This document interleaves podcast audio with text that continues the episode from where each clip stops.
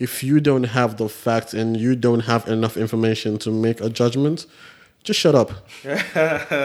Facts. Just shut up. Don't, don't you don't have to say something if you don't have the information there.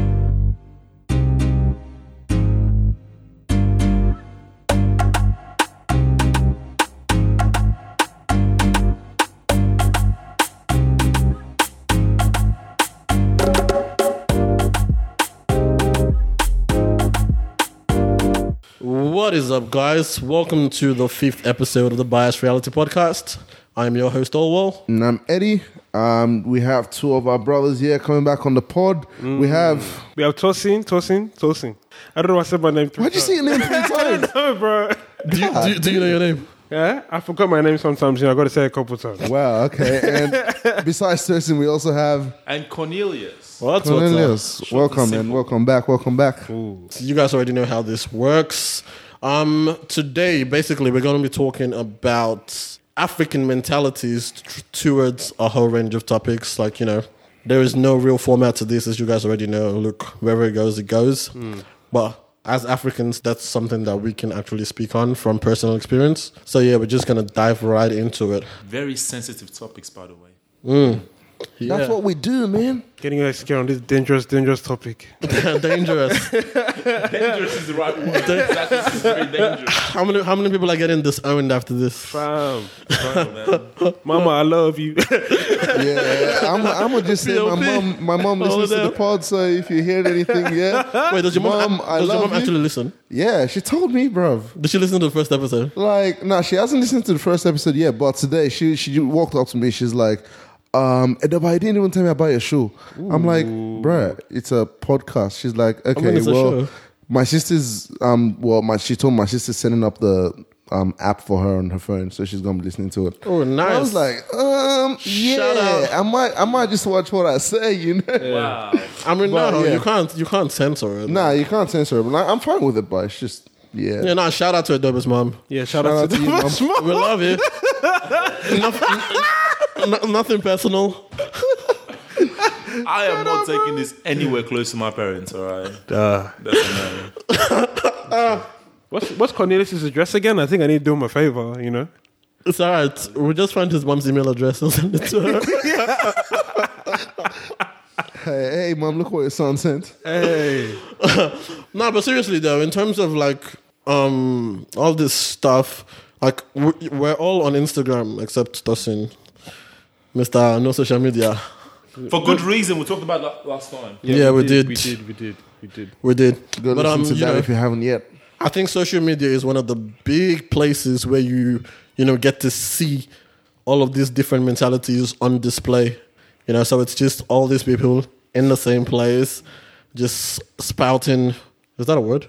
Spouting? Is Yes, that the right that's word? Yeah, yeah. okay, yeah, just you know, just spouting all the different things that they have to say, and they don't really care. Like that's the beauty of social media. I don't, I don't, know, I don't know if beauty is the right word, but that's one of the things about social media. You know, no, it's not you're not saying it to anyone's face, mm. so it's just put whatever you want out there. No one knows who you are. No one knows where you live. Most most of those people you're never gonna see.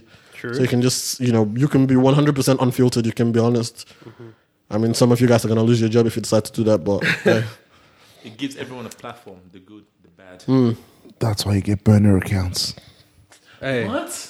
Who has time Can for you that? please Elaborate. No, I shall not elaborate. Let's Okay, I'll, I'll, continue. Where- I'll, I I'll, I'll, don't know what that is. How Oh, many, how, it's- how many burner accounts do basically, you It's have? basically creating a fake account where people don't know who you are, but you can say whatever you want.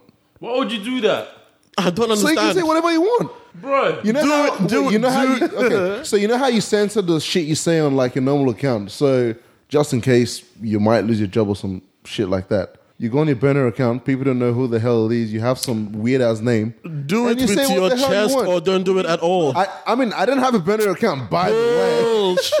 I don't, man. You, you, you can you can check my I'm phone. allergic You to can check my bullshit. phone that and all my very accounts and detailed stuff. information you just But- provided right now. Surely you have one. I just no, I don't. I just know I just know people who have like burner accounts. and yeah, stuff. example And I've Kevin seen- Durant. Kevin and that Durant, backfired. KD. KD, shout out that to KD. backfired. Man was logging into a different account to argue Yeah. with trolls on his page. Man was and looking he into a forgot different account to change talk it. shit about his whole old teammates.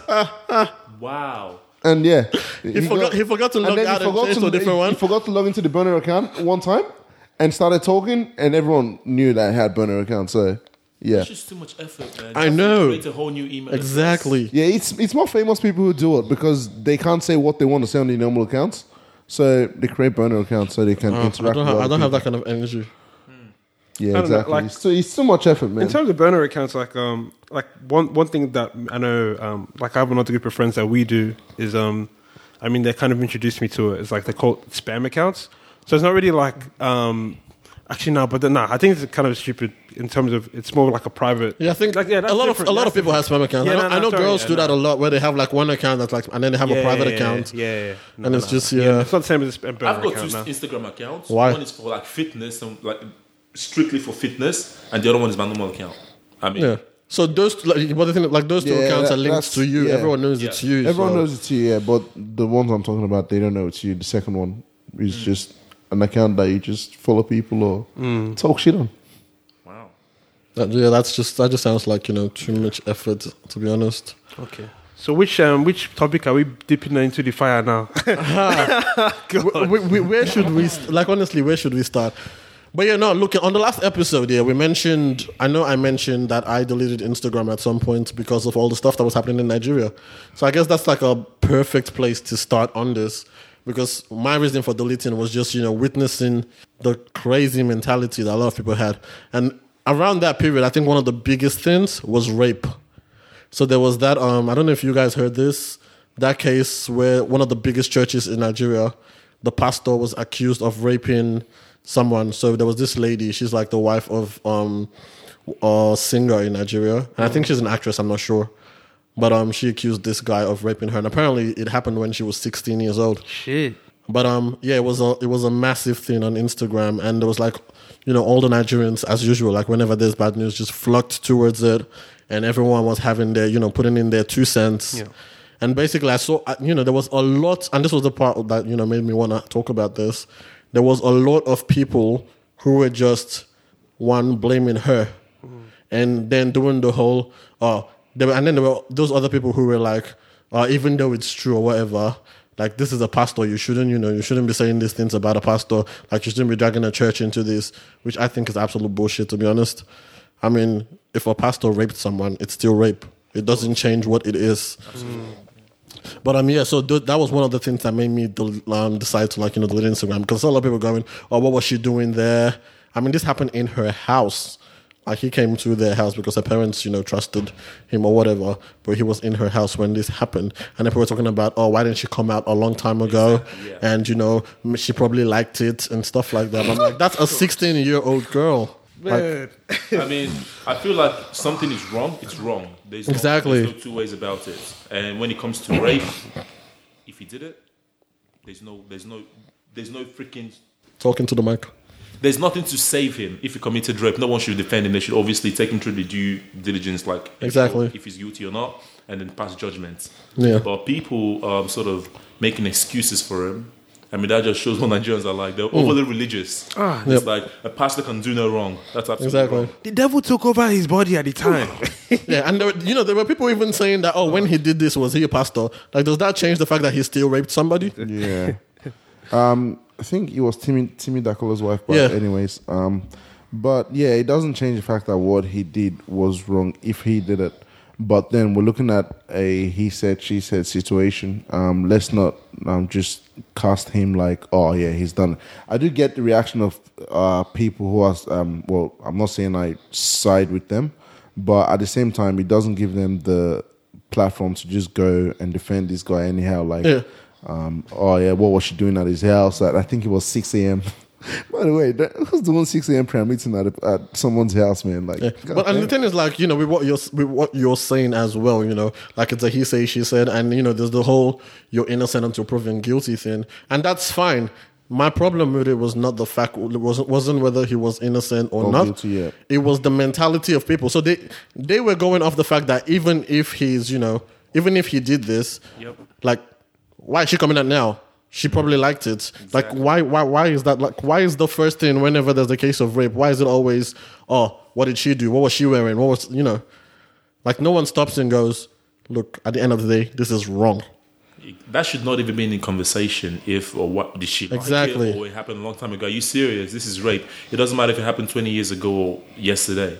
Something wrong happened, and someone needs to be punished for it. Mm. Now, obviously, we need to find out if he's guilty or not guilty. But like you said, it's not the actual event that pissed you off. It was the reaction of Nigerians. Exactly. and lots of Nigerians had thought the same as well. And this is and this is the issue that like um comes up in relation to even here in Australia because I was remember I was watching um just like um it was it was to do with like um do do you guys remember when that uh I forgot what the name of the late girl was in um Melbourne and she was um, raped and killed.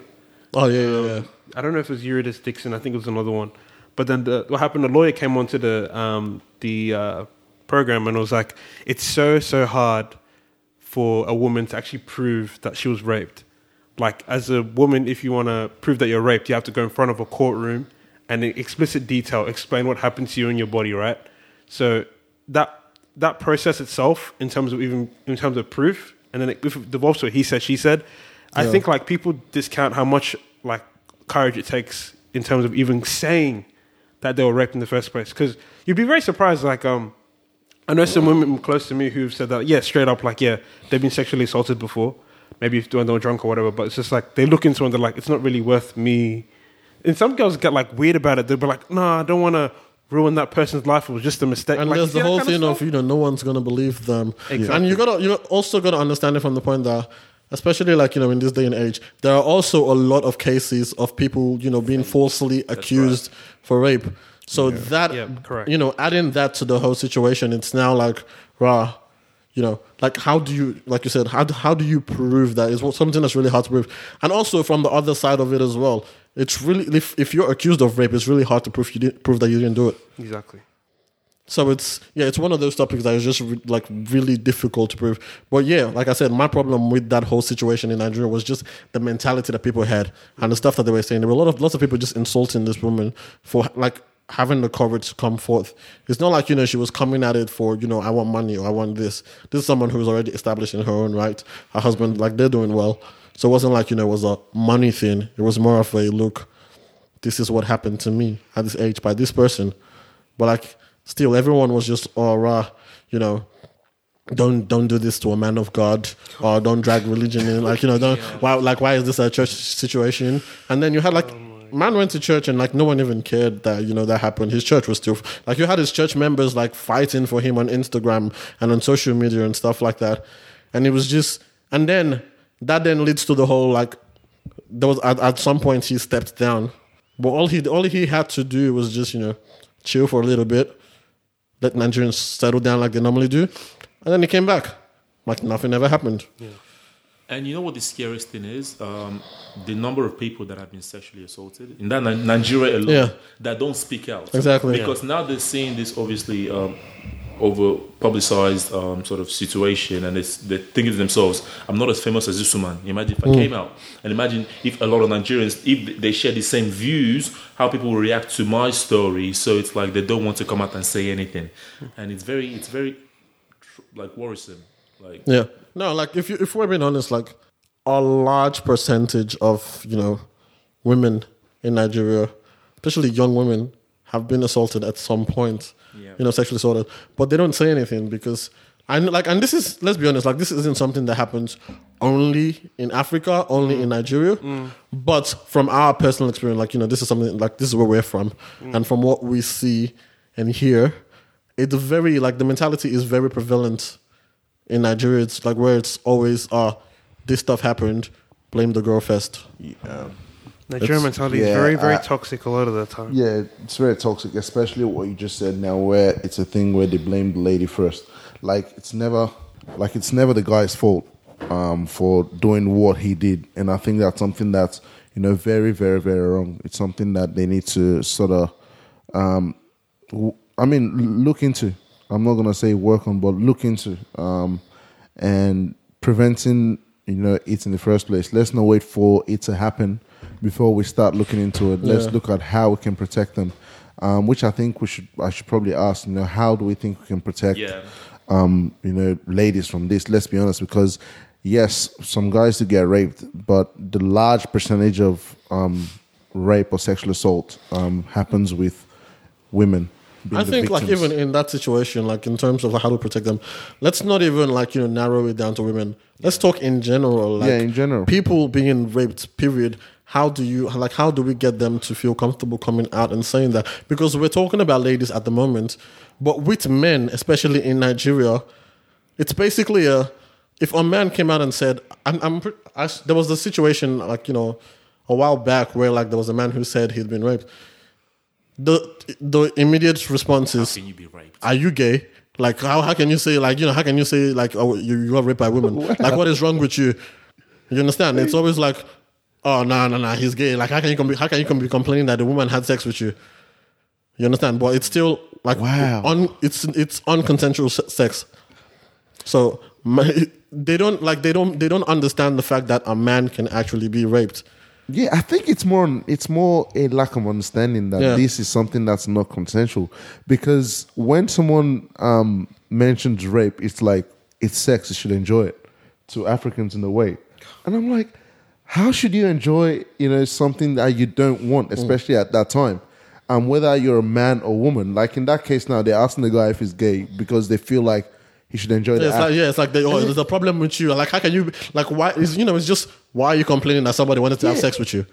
That's just because you, because you're a man, and it's crazy, it's man. ridiculous, man. And in those situations, you understand, like it's hard for women to come out and say they've been raped because of that whole mentality of blaming them. Mm. But then, as a man, you're never gonna come out and say I got raped by a woman, because one, who's gonna believe that you got raped? And even if they believe you, you're a man. Like it's supposed to be impossible for you to get raped. Like you're supposed to be this strong, you know. Like how can a woman rape you, sort of thing. But they don't understand that. Look, if you're a guy and let's say you fall asleep or you know you're drunk or you, and you're not in the right man, and a girl comes in there and takes advantage of that, it is rape. I feel like the first step to solving this issue is obviously having a platform or having some like a framework that protects these people. If you come out and say that you've been like you've been raped or you accuse another person of being raped, there's a system that actually investigates this. You're not going to be assaulted, you're not going to be abused or anything online or on the street and all of that. Because if you have that in place, then other people can feel comfortable doing. But how do you implement that, especially especially online? Like online, when, it, when once it goes to the internet, it's uncensored, unfiltered. Like how do you implement something like that? And and the problem as well is that like it's already been well documented that um, you know people do exploit rape claims for their own personal gain. Yeah, it happened in America with that football player. You guys Exactly. about And that that. happen, Yeah. happens a Yeah. lot. you Oh, know? yeah, so sure. it's just like even with this topic, even I feel like even in, in regards to the African mentality of it, anyway. Um, yes, I'll do. I will say that, like particularly with Nigerians, since I guess that's the overall similar experience that we've all had. Yeah. It's yeah, it is quite toxic. I think, do think because of um, our religious affiliations as well. Uh, Look, Nigerians, if you're if you're not Nigerian, you must understand most Nigerians that you meet.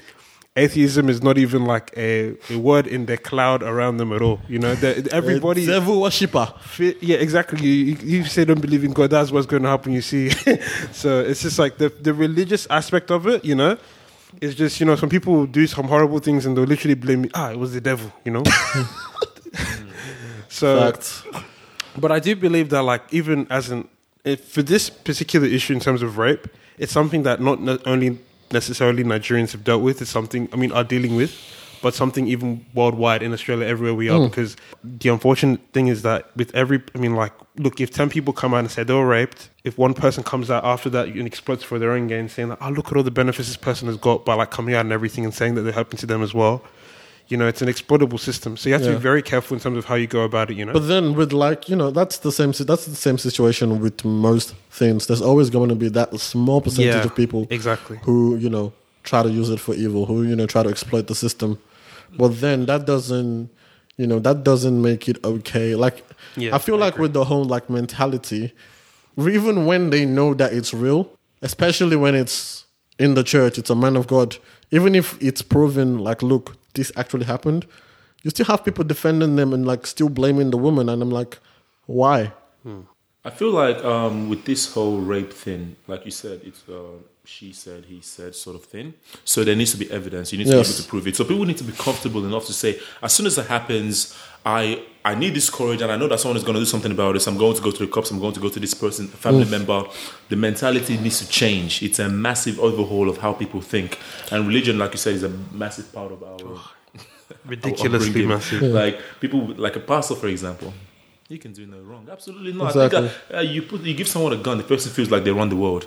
Like now, this person has the power. And then Pastor like, hits you. Pastor hits you with a car. Ah, I've been blessed. Unfortunately, and that's the case. That's the case. People look at these people, they put them on such pedestal that you know what, this person is such a high authority. So whatever he says goes. Yeah, uh, I mean that's something we'll get to when we get to the religion side of Ah, things. God. Yeah. But God, um, your like, That's look, what I keep scared. when it comes to that, reli- like the religion Yeah. side of thing, we need a whole episode for that. yeah, But um, But- you did mention some. Did you want to say something? yeah, I I was just going to add to um, what Cornelius just said as well. I think that's one of the key things when these things do happen. I think we need to educate or inform the vict.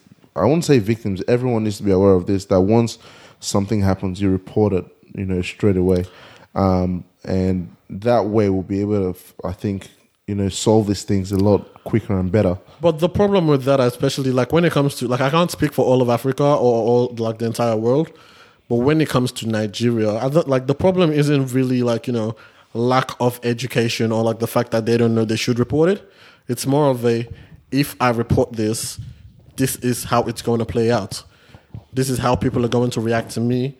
These are the things that you know. This is this is what people usually. This is how people usually re- react to these things when they happen. So me going out now and saying, "Look, I was raped," I'm then bringing all this to myself, and I already like I already know. So there's no point. I'm just gonna keep quiet. Mm, and just keep quiet. yeah, and you mentioned something before when you said like you know they should be they should feel comfortable enough to report report this to the police and stuff. But I've you know spoken to some people and heard people say things like, "Or if you report."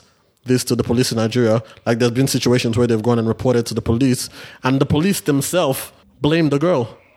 And they're like, oh, like you know, situations where say a girl ha- is visiting a guy, and you know, and then things go some, you know, go one way, and you know they're about to have sex or whatever, and she's like, look, I'm, I don't feel comfortable, I don't want to have sex, or she tries to say no, and then you know he overpowers her and rapes her or whatever, and then she goes to the police. Immediately they blame her. What were you doing there? Why were you in his house? Why did you follow him? Mm.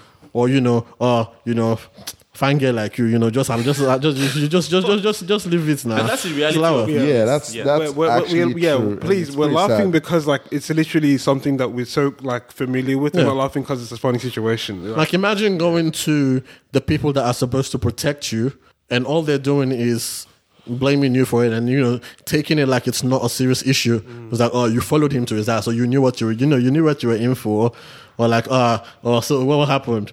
Or you had you had sex with you. That's not a big problem now. I love how like their slogan is "the police is your best friend," but, I know. But the police is your friend. but it's Which the friend? actual opposite, man. like they're actually one of your worst enemies because some of them also have the same mentality that um, you're talking about, where you come to them with a problem and they feel like it's your fault because you put yourself in that situation. Whereas in some, whereas in, I mean, sometimes you don't choose to put yourself in that situation. Like you were saying, yes, I might go visit someone, but you know, if things go pear shaped in a way, it might not be my fault. Or are you trying to say that I shouldn't go visit someone anymore? I Like even if the whole point of you visiting was to have sex, and then you change your mind, you're allowed to do that. So it's like sure, like you know, other people might be like, oh, you went there to have sex, and then you're trying to change your mind. But this is the police. These are the people that are supposed to protect you. Bro, who are, who you are also your best friend? when you have when you have people in power, your senators behaving in ways that are not Hmm. we cannot be proud of, then obviously police officers it just goes down the rank. Yep. The country is a, is a, is a big trouble, and I don't know if I'm if I was president, I don't know where to start. To be honest, talk of a, of a man, that, the man that's currently there. Let's not get into that guy. But you know, like if and if you think about it as well, like women are having these problems reporting rape to the police. Now imagine a guy walked in there and said he was raped. They're gonna laugh you out of the station. Might arrest you for wasting your time. Exactly. Like, are you are, are you are you mad? you came here to waste police This time. is- we're laughing because it's so true. We're not laughing because it's actually funny. Seriously. I feel like people should be very comfortable go to their parents as well, people around them first. Mm. And that's another thing we need to talk about. Because uh, they're like, you know, again, when Afri like, you know, this whole mentality, a lot of parents have that same mentality as well. So it's like, as you imagine your daughter or your son coming to you and telling you, oh, rah, look, this happened to me today. This person touched me somewhere. and then you're like, "What were you doing there? Why are you asking? That's not that's not important." Yeah, yeah, that that's something we need to. I can see African Um, parents. yeah, that, even it's not just African parents; it's just Africans in general. You know, we just try to find a way to twist the situation where we're blaming the victim instead of looking at the victim and saying, "Okay, how do we, you know, solve this problem?" If someone comes to you, like you said, "What were you doing there?" That's crazy. And, like that's uh, that's ridiculous. Like imagine the first question you're asking, your child has just told you that they were assaulted or like you know that some this stuff, this stuff has happened to them, and you're then asking them what were you doing there or why were you wearing that, and st- it's just now they're not imagine they're not going to feel comfortable coming to you, and even if like you know there are parents who your child has never been in that situation yeah, but then they hear the way you talk when other people are in that situation. It's like you hear other people and then you're talking to your friends and it's like, ah, nah, you know, g- girls these days, uh, that's the that's the way they are. It was probably her fault. Like she was probably, you know, like again going back to that whole um pastor situation. You know, there are like actual parents who've been who, who say things like, "Oh, you know, it was probably her fault. She probably liked it. She, what was she, you know, what was she doing there, and stuff like that." And then you you have a daughter or a son, and they're hearing you say this. So if they're then if they're then in that same situation, they're not gonna feel comfortable coming to you. For sure. And she probably experienced this as well, where she probably reported to her parents or she reported to someone close and hmm. they blamed her for it. And she didn't feel comfortable taking it up with high authorities or something. So she probably reported it somewhere, you know, whereas she's getting laughed at in one place. Um, she felt like probably best not to take this further because nothing's going to happen. Um, and until she felt like she had that platform where people would actually listen to her, because if the re- the only reason why we're talking about this today is because she had the platform where you know people would actually listen to her. That's and, true you because know, there's a lot of this up. women who are saying this and no one Um, even knows about it. Yeah, it. a lot of women say this, but no one gives a fuck. But she had the platform and she used it properly, and that's why you know we're talking about it today. It became a topic for people to talk about. So I guess yeah, it's Yeah. We need to make it. It's a lot of things, man. Like there's a lot that comes into into Like the um, mentality this. needs to change. It needs to get to a point where people feel comfortable like reporting these things because they know something is actually going to get done instead of oh I'm not going to report this because then I'm going to get blamed and I'm going to get laughed at and I'm going to get you know there's a st- certain stigma that comes with it. So instead of like you know them feeling that way, it needs to get to the point where look this happened to me. I can actually report it, and even if even if I can't go to the police, I can tell my parents and they wouldn't, you know, they wouldn't feel the type of way. They wouldn't look at me a certain way. Mm. They'd actually, you know, understand. What I feel though is that I mean, a situation like this, obviously it's very emotions are flowing everywhere. We should not um, obviously blame the victim, but we should not also blame the alleged like person who did it because we don't have the full facts yet. So I think Nigerians and people in general just need to take the like Take a step back. exactly Yeah. and be like, okay, what happened? What have authorities been Just be objective. Have they has this been investigated for further? Because obviously you don't know who, who's who's saying Exactly. who's te- telling a lie. People's lives have been destroyed from false Yep. rape allegations, and it's just Yep. like, although I'm going to not make you feel bad about it, I need the full fact to be able to make a judgment. Mm. Um, but rather than jumping on one ship or go taking one side or another side, no, that's Yeah. wrong. So yeah, so don't yeah, it's not about just jumping in and like, you know, you don't always have to be for this person or this person or you know, you don't have to be in that situation where you're either insulting this person or you're insulting this person. It's not always about that. Sometimes just like you said, take a step back, look at the situation. Mm. Don't just jump on the internet and start typing rubbish. And just don't, don't jump there and start to say nonsense because now oh you're embarrassing yourself just take a step back and just understand, oh, this has happened. Don't then go there and put blame on the victim.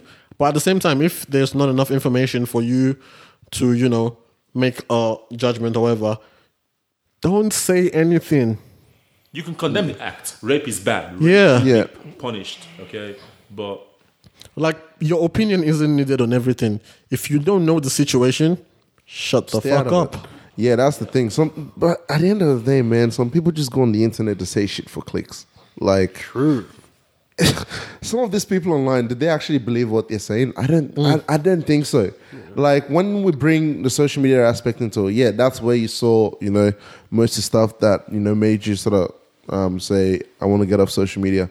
But that's one thing I don't pay attention to most of the times. Yes, I might go read the comments sometimes, but it's something where I see some of these people and I'm like, do I really like want to take the I don't want to take the opinion of what they're saying. Like it, it, I'm, it, I don't let it affect my uh, mental state too much for me to go, oh, okay, I want to get off this, or I don't want to be a, a part of this anymore, or I start feeling the type of way towards um, my own people because I feel like people just go there and say shit for clicks, and I'm like, Yeah. that's probably one of those people. But at the same time, there's still people who have that Yeah, there's- there's a that- lot of a lot people who have that still mentality. have that mentality that yo, it's your fault. Yeah.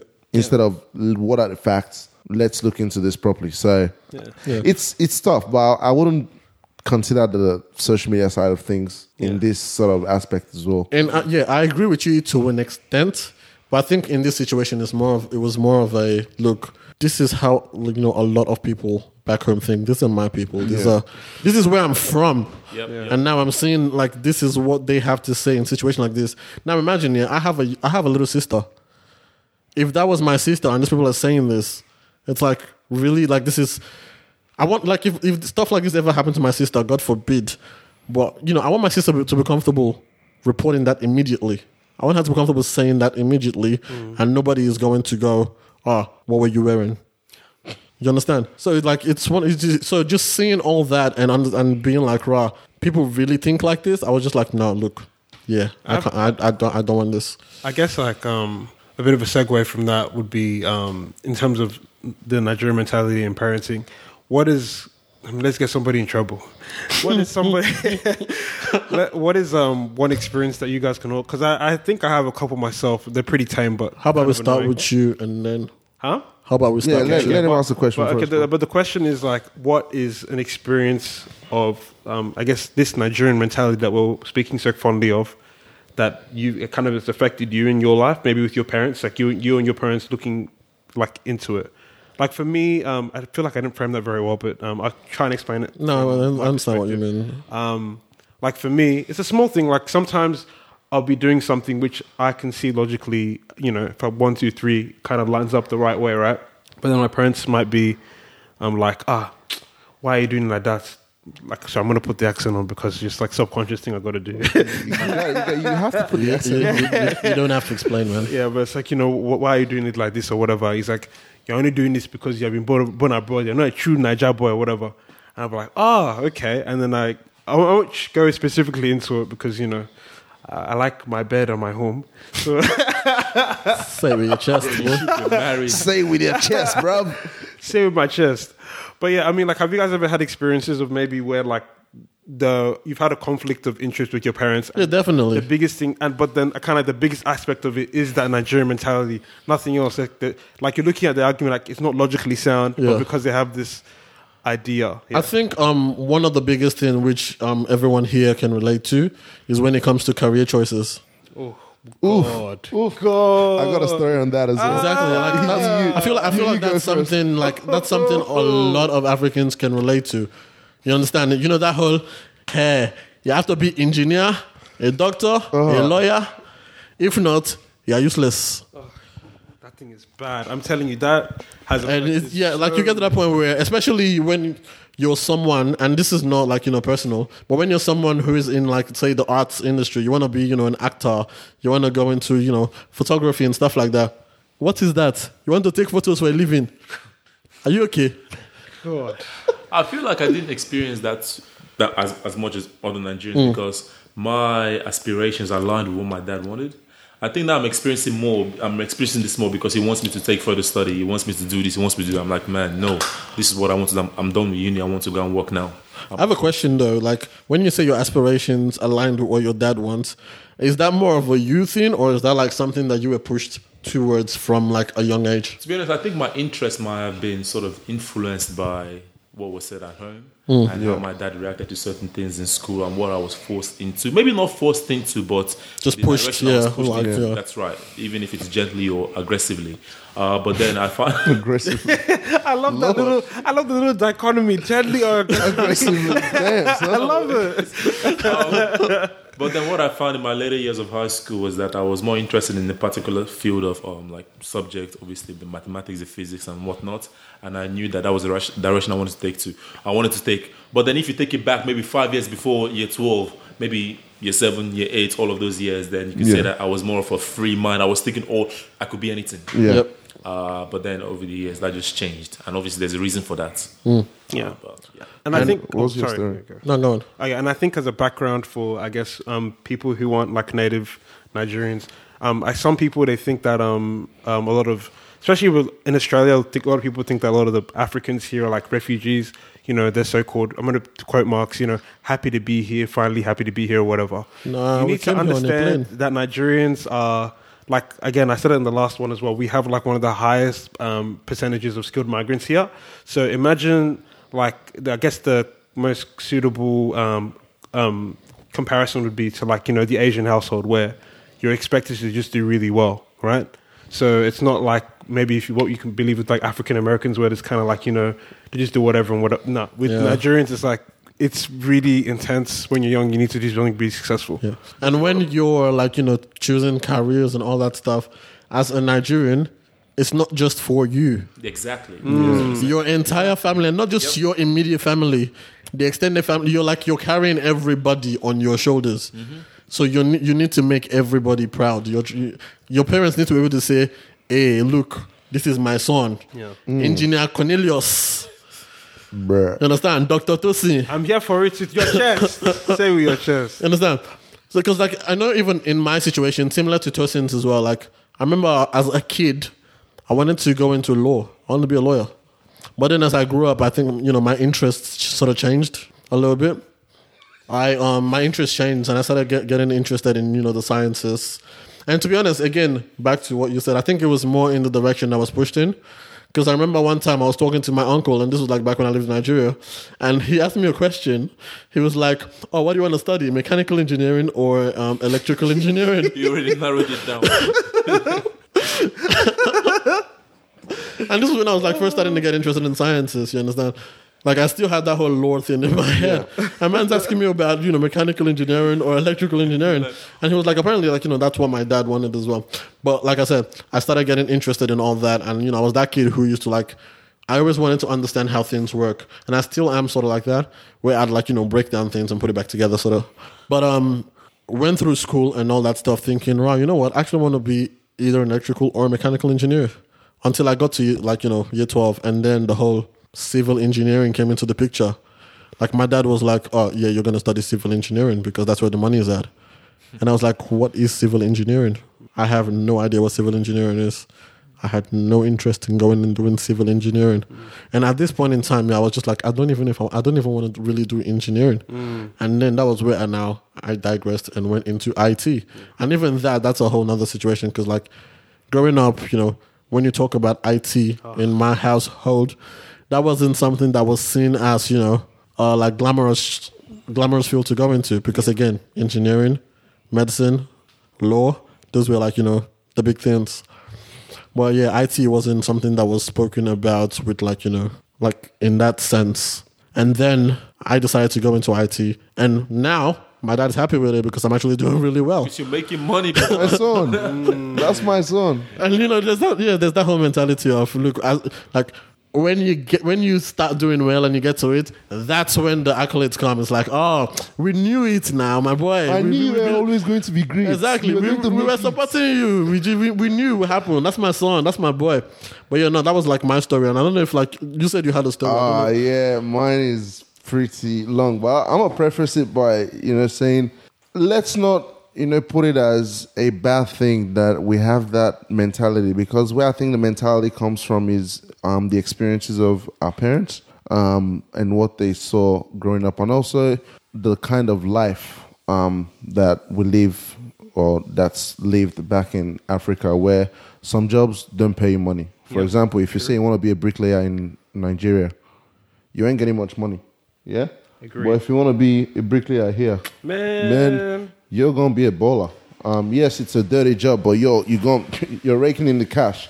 Um, But So- even on, even on that though, like in terms of you know the different jobs there and here, I feel like some parents they understand that distinction. They understand that here you're gonna make money, but it's that name because, like you said, back in Nigeria you're not gonna make money. So Yeah. imagine they're calling their people and talking about, ah, my son, you know, he's a builder, he's a bricklayer. Yeah, that, that's what I'm No saying. one is thinking about the fact that it's different here. It's Your different, parents yeah. know that, Yeah. but the people over there don't know that. Yeah, so that's what I'm saying. name, you know, Because yeah. the people there don't understand that here it's different, you know? They base their judgment based on what they see in front of them. Hmm. Um, so that's where I think, you know, that whole thing comes from. And my thing was growing up, I had no idea what I wanted to do until sort of when I was going to SS1 back in Nigeria. That's year 10, by the way. That's your, that's sort of your 10 in Nigeria. So, um, going into SS1, what you had to do was pick a um, line that you wanted to get into. So there was science,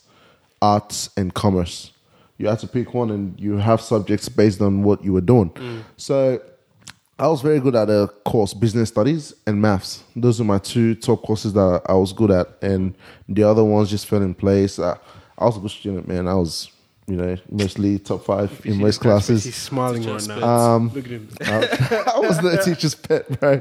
Uh, I worked hard, but now I then when it was time to make the decision, um, I'm gonna preface this by saying I love you, mom, because I'm about to get into like a conversation we had. But I was going to um, pick my courses, and my mom then asked like, "What line do you want to get into?" And based on what I was good at, and you know, I'd spoken to some of my teachers. You know, my business studies teach, teacher was like, "You should actually get into commerce because you're really good at this." Um, I then told my mom, "Look, I want to get into commerce because I feel like I'm very good at that, and science is a bit too hard for me." That's what I said. Um, she then we then had a two hour conversation. And when I mean conversation, this was my mom talking for about an hour and 45 minutes, and I got 15 minutes of talking in there. You're lucky you got 15, you're, you're, you're actually lucky you got 15 minutes of talking. I think I probably got less, but I'm just I'm just being nice. But she um, educated me on the fact that most people in our family did science or engineering, and because I was carrying the same name, I should be going in that line.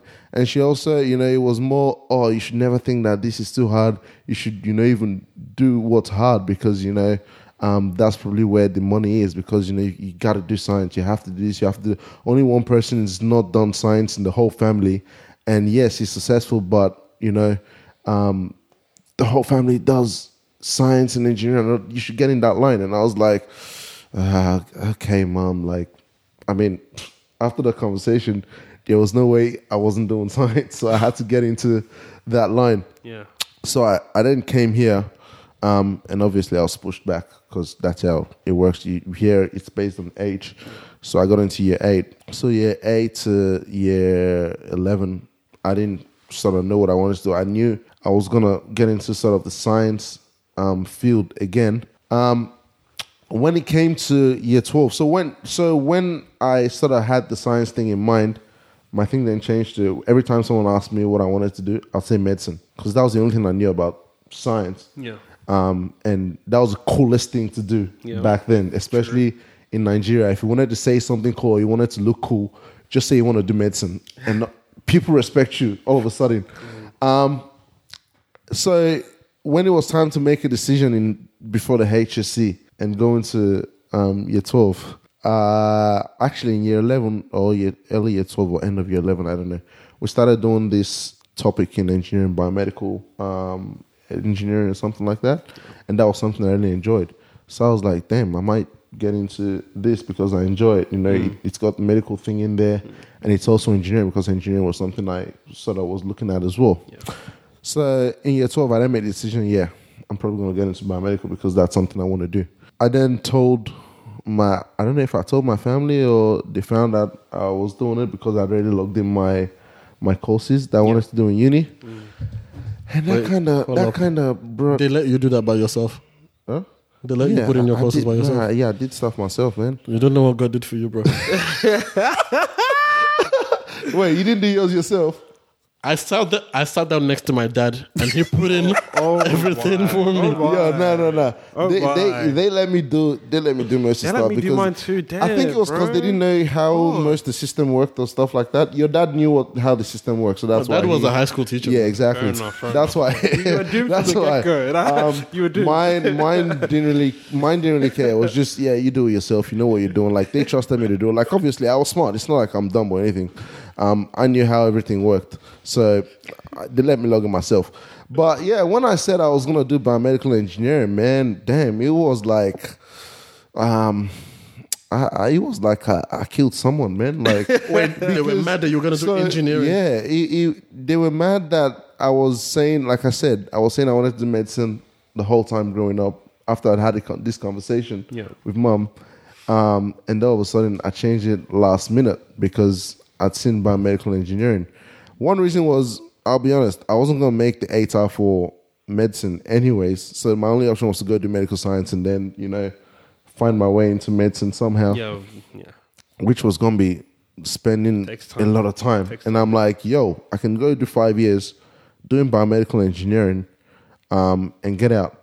And I think I could pair biomedical engineering with something else as well, which is what I'm doing now as well.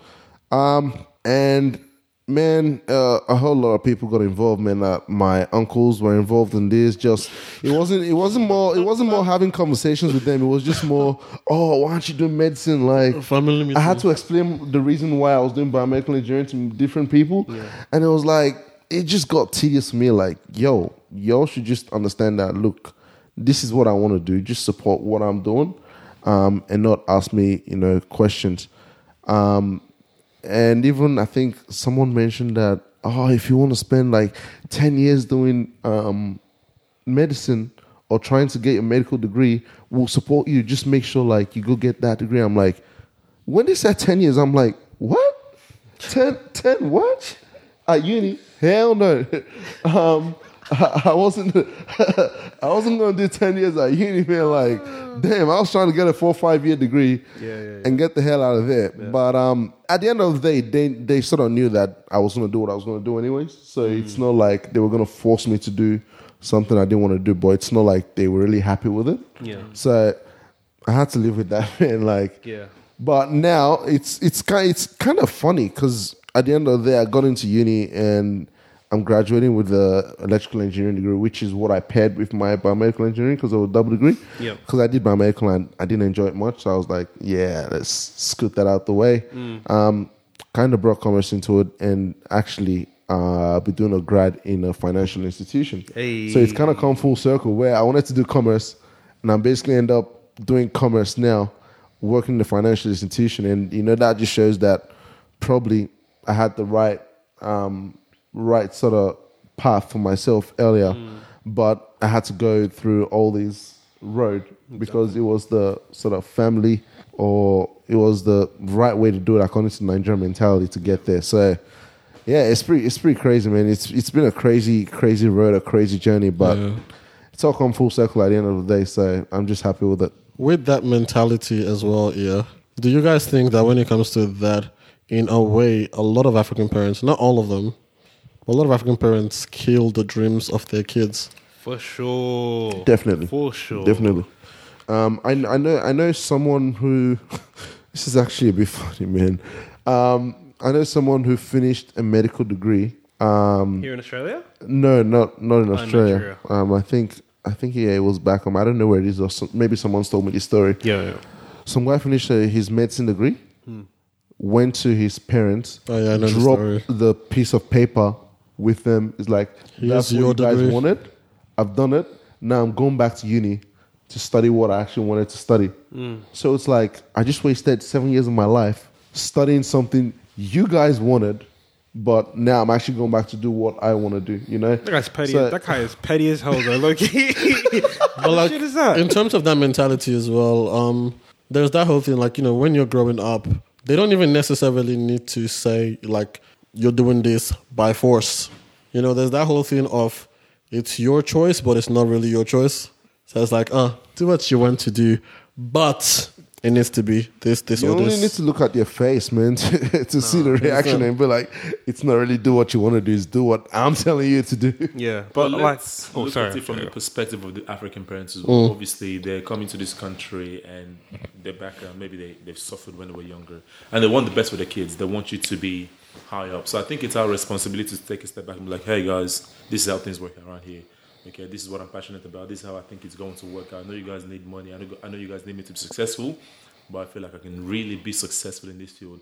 Personally speaking, um, like I said before, dad and mom might have, um, in a way, influenced the way I my way of thinking from a very very young age. Uh, but then later down the line, when I got towards the end of my high school studies, I think it was my decision. Nobody was going to tell me what I was going to do. Yeah. But luckily for me, I aligned with what they want. So obviously civil engineering, but I decided what subject I was going to study in year 11 and year 12. Mm. I decided what what course I'm, was going to do in uni, and everything just happened for me. And that that literally had nothing to say because he was happy with it as well. So I think I'm one of the lucky lucky lucky cases. Mm. As you, Yeah, you, you were doing engineering anyway, Yeah. so. And yeah, look, yeah, like I agree with that. But then there's a lot of kids as well who have had that whole thing of where they've tried to talk to their parents about what they actually want to do, and it's just like, yeah, look, not none in this house, I think one big one is football. and music. Yes. No, and I sort of agree with what you were saying that um, they're coming from their perspective of growing up. Um, because yes, they want the best for you. They have that idea of this is what makes the best money back home. Um, Yep. but they don't have an idea of you And know, not necessarily things- back home as well. Like they come work. here and they talk to their friends, Yeah. and their Yeah, friends tell them this is what my child is doing, Yeah. and they're making X amount of money. So your child needs to go down that road. Yeah, it's that thing where the grass is green on the other side. Y- y- That's that's the kind of mentality that they have where it's working for this person this way. it has to work for you too. That way, it has to work for me. Yeah. Whereas you're supposed to support your child in you know whatever decision they make and hope that they're making the best decision. Um, yeah, obviously they might make some shit decisions sometimes, but that's where you then pull back, pull them back, and then go, okay, let's look at it this way. But in a way, you still have to support them in whatever decision they're making to get to where they want to get and get to, and support them to get to the top of the field they want to go in, instead of just saying, oh, it's a pretty shit field. Like, don't go into that. It might be a space where it's not exploited very well in the market, and they might, you know, make their way to the top of it and you know make Yeah, it. I like I like that word support because you find that as a as a young African, obviously going to your parents with certain, not even going to them directly. It might just be what you're doing on a daily basis. You come back from school and you're doing this, you're singing or you're playing sports or you're doing. Go and read your book. They will. They, they might not explicitly say go and read your book. Or they will say that if you're African parents. Yeah, wasting time singing. But they will not just Right. support It was two things: go and read your book or go and sleep. Thank you. And But- take me to training. Yeah. my friend. Have you read a book? You want to train where? Yeah, but I, I will. s- But I will say, like, because I don't know. In a way, like, I feel like I've been a bit like this whole African mentality thing. My, um, because I feel like I'm a little bit guilty of doing that to my sib- my younger brother. Because um, so for what happens for me is um, Man's already an African parent, you know. hey, we're working towards it, working towards it. Look, the thing is that, like, for me, there are aspects of it which, you know, other people may see as, like, you know, kind of oppressive, but I kind of see, like, the benefit in a way. So, um, I remember because there was a bit of an issue when my brother was, my little brother was trying to pick what he wanted to do because he was more, he was more in the phase of he was still trying to figure out what to do, figure out what to do, right? Um, with me, when I was, um, I would say that like when I was getting into that whole path of figuring out what I was going to do for like my life, I kind of was one of those typical cases of just throw out something really big, you know, medicine, whatever, engineering, whatever, just throw it out there. And then I just wanted to follow a path. I went to university, and then I got a bit disillusioned with university. Got out of uni, but now I'm happy that I'm. I kind of know what I want to do. So, but while I was in that phase, I was kind of, I don't like, kind of pushed that onto my little brother as well. Because um, my parents would be like, oh, you know, what do you want to do? What do you want to do? You can do this, this, this, this, you know, you, what are you really good at and everything. And then, like, you know, I would be, I would be that little um, annoying kid in the background, hitting, hitting him, I'll hit him with that little, you know, our parents have come from, all the way from Nigeria. You know, you have to try and do something that will make yourself some money and support yourself and all that. And, like, at the end of the day, like I don't do that anymore. I'm thankful, but at the end of the day, like it's not it's not fair on him to do that to him anyway. But I always like to preface it with the fact that like being able to, I don't see um, giving your ch- like pushing ambition onto your child as a bad thing. Now, Yeah, pushing and- specific ambition, Yeah. like maybe if you're projecting something onto the child, like you must do engineering or like you must do one of these three professions, not right. But then, like, I can see as I can sympathize with them in a way of like, you know, if your child wants to get into a career which you personally feel, again, it's everything that happens is about feeling. African, like I would say, Nigerian parents don't operate on fact, like a lot of the time.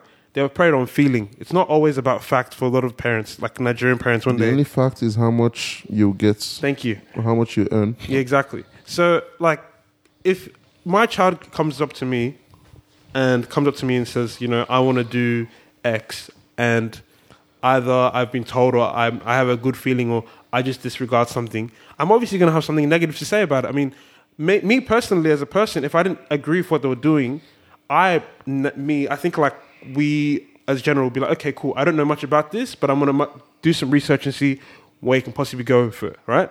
But think for them, it's more like, oh, what the heck? Like, why you want to do this? It's And- crazy, you know? Going back on what you're saying as well, like I think we need to understand that in terms of, you know, like you said, your brother not knowing what he wanted to do and trying Yep. to figure that out. That's also different from, you know, when you are passionate about something. Yep. So there are a lot of people who are passionate about something that their parents do not agree with, or something that's not necessarily going to make them all the money in the world. Mm. And you know, their parents are just like, yeah, no. But that's their passion, and they could go and do what their parents want them to do. But at the- end of the day, they're not going to be fulfilled. They're not going to be happy in that. Hmm. Whereas they can go and do what they act. And here's the beautiful thing about like you know when you do something you're passionate about. I'm not saying it's hundred percent like you know going to be the case, but when you do something you're passionate about, that's something you actually want to do and you're actually putting your all into that the chances of you then you know being successful at that is better than chances of you going and doing something that you don't even care about hmm. because you actually want to do this then but then at the same time like you said we need to understand that our parents and that like they do it from a place of love Yeah. Mm. but it's but then it gets to the point where it's just like look they want you to be like at the end of the day they want you to be comfortable in whatever it is you're doing because like look they've been through whatever struggle they've been through they understand you know where they've come from and they want you to be in that situation where you're you know you go to work every month or every fortnight the money is coming into your account you can afford your rent you can afford everything you're comfortable you're living a comfortable life that job security is there as well. So that's what they want from you and they're like oh go into all these different um, professions. But then they also need to take a step back and understand that look sure that if sure if they, if my child goes into this um, particular profession they'll be secure. But how are they going to feel about it? What's their mental health going to be like? Are they going to like it do they care about this job do they even want to do it because imagine going and doing something for years that you're just showing up every day counting down the time till you go home and then the money comes into your bank account Yeah, that's not a sad, man. situation anybody wants to be in. But that's something that you know our parents didn't stop and look at and be like, right, okay, sure, okay, this is your passion. This is what you want to do. Okay, let's figure out what's the best way forward. Exactly. How can you use yeah, this? but But, you know, it's just like, That's nah, look, how, how can you want to study arts? Are you okay? Go and study engineering. Go and study something that you have a job when you get out of uni. Exactly. Yeah. Bro, the reality of things is that because we all obviously grew up as Africans, as Nigerians, that relationship with parents, with Af- Nigerians that I know, it's not so great. Okay, it's all, like you respect authority. Your parents have that authority. So, um, like you said before, they have your best interest at heart. Okay, they want the best for you. Uh, but we need to have that conversation. That conversation, they need to have an open mind as well. Yep, If and that's you're- that's the most important part. That open Yep. mind, because I, I know a lot of people who have tried to have that conversation, and it's just like, no, not in this house. You're going to have to move out and go and find your own house if you want to do that.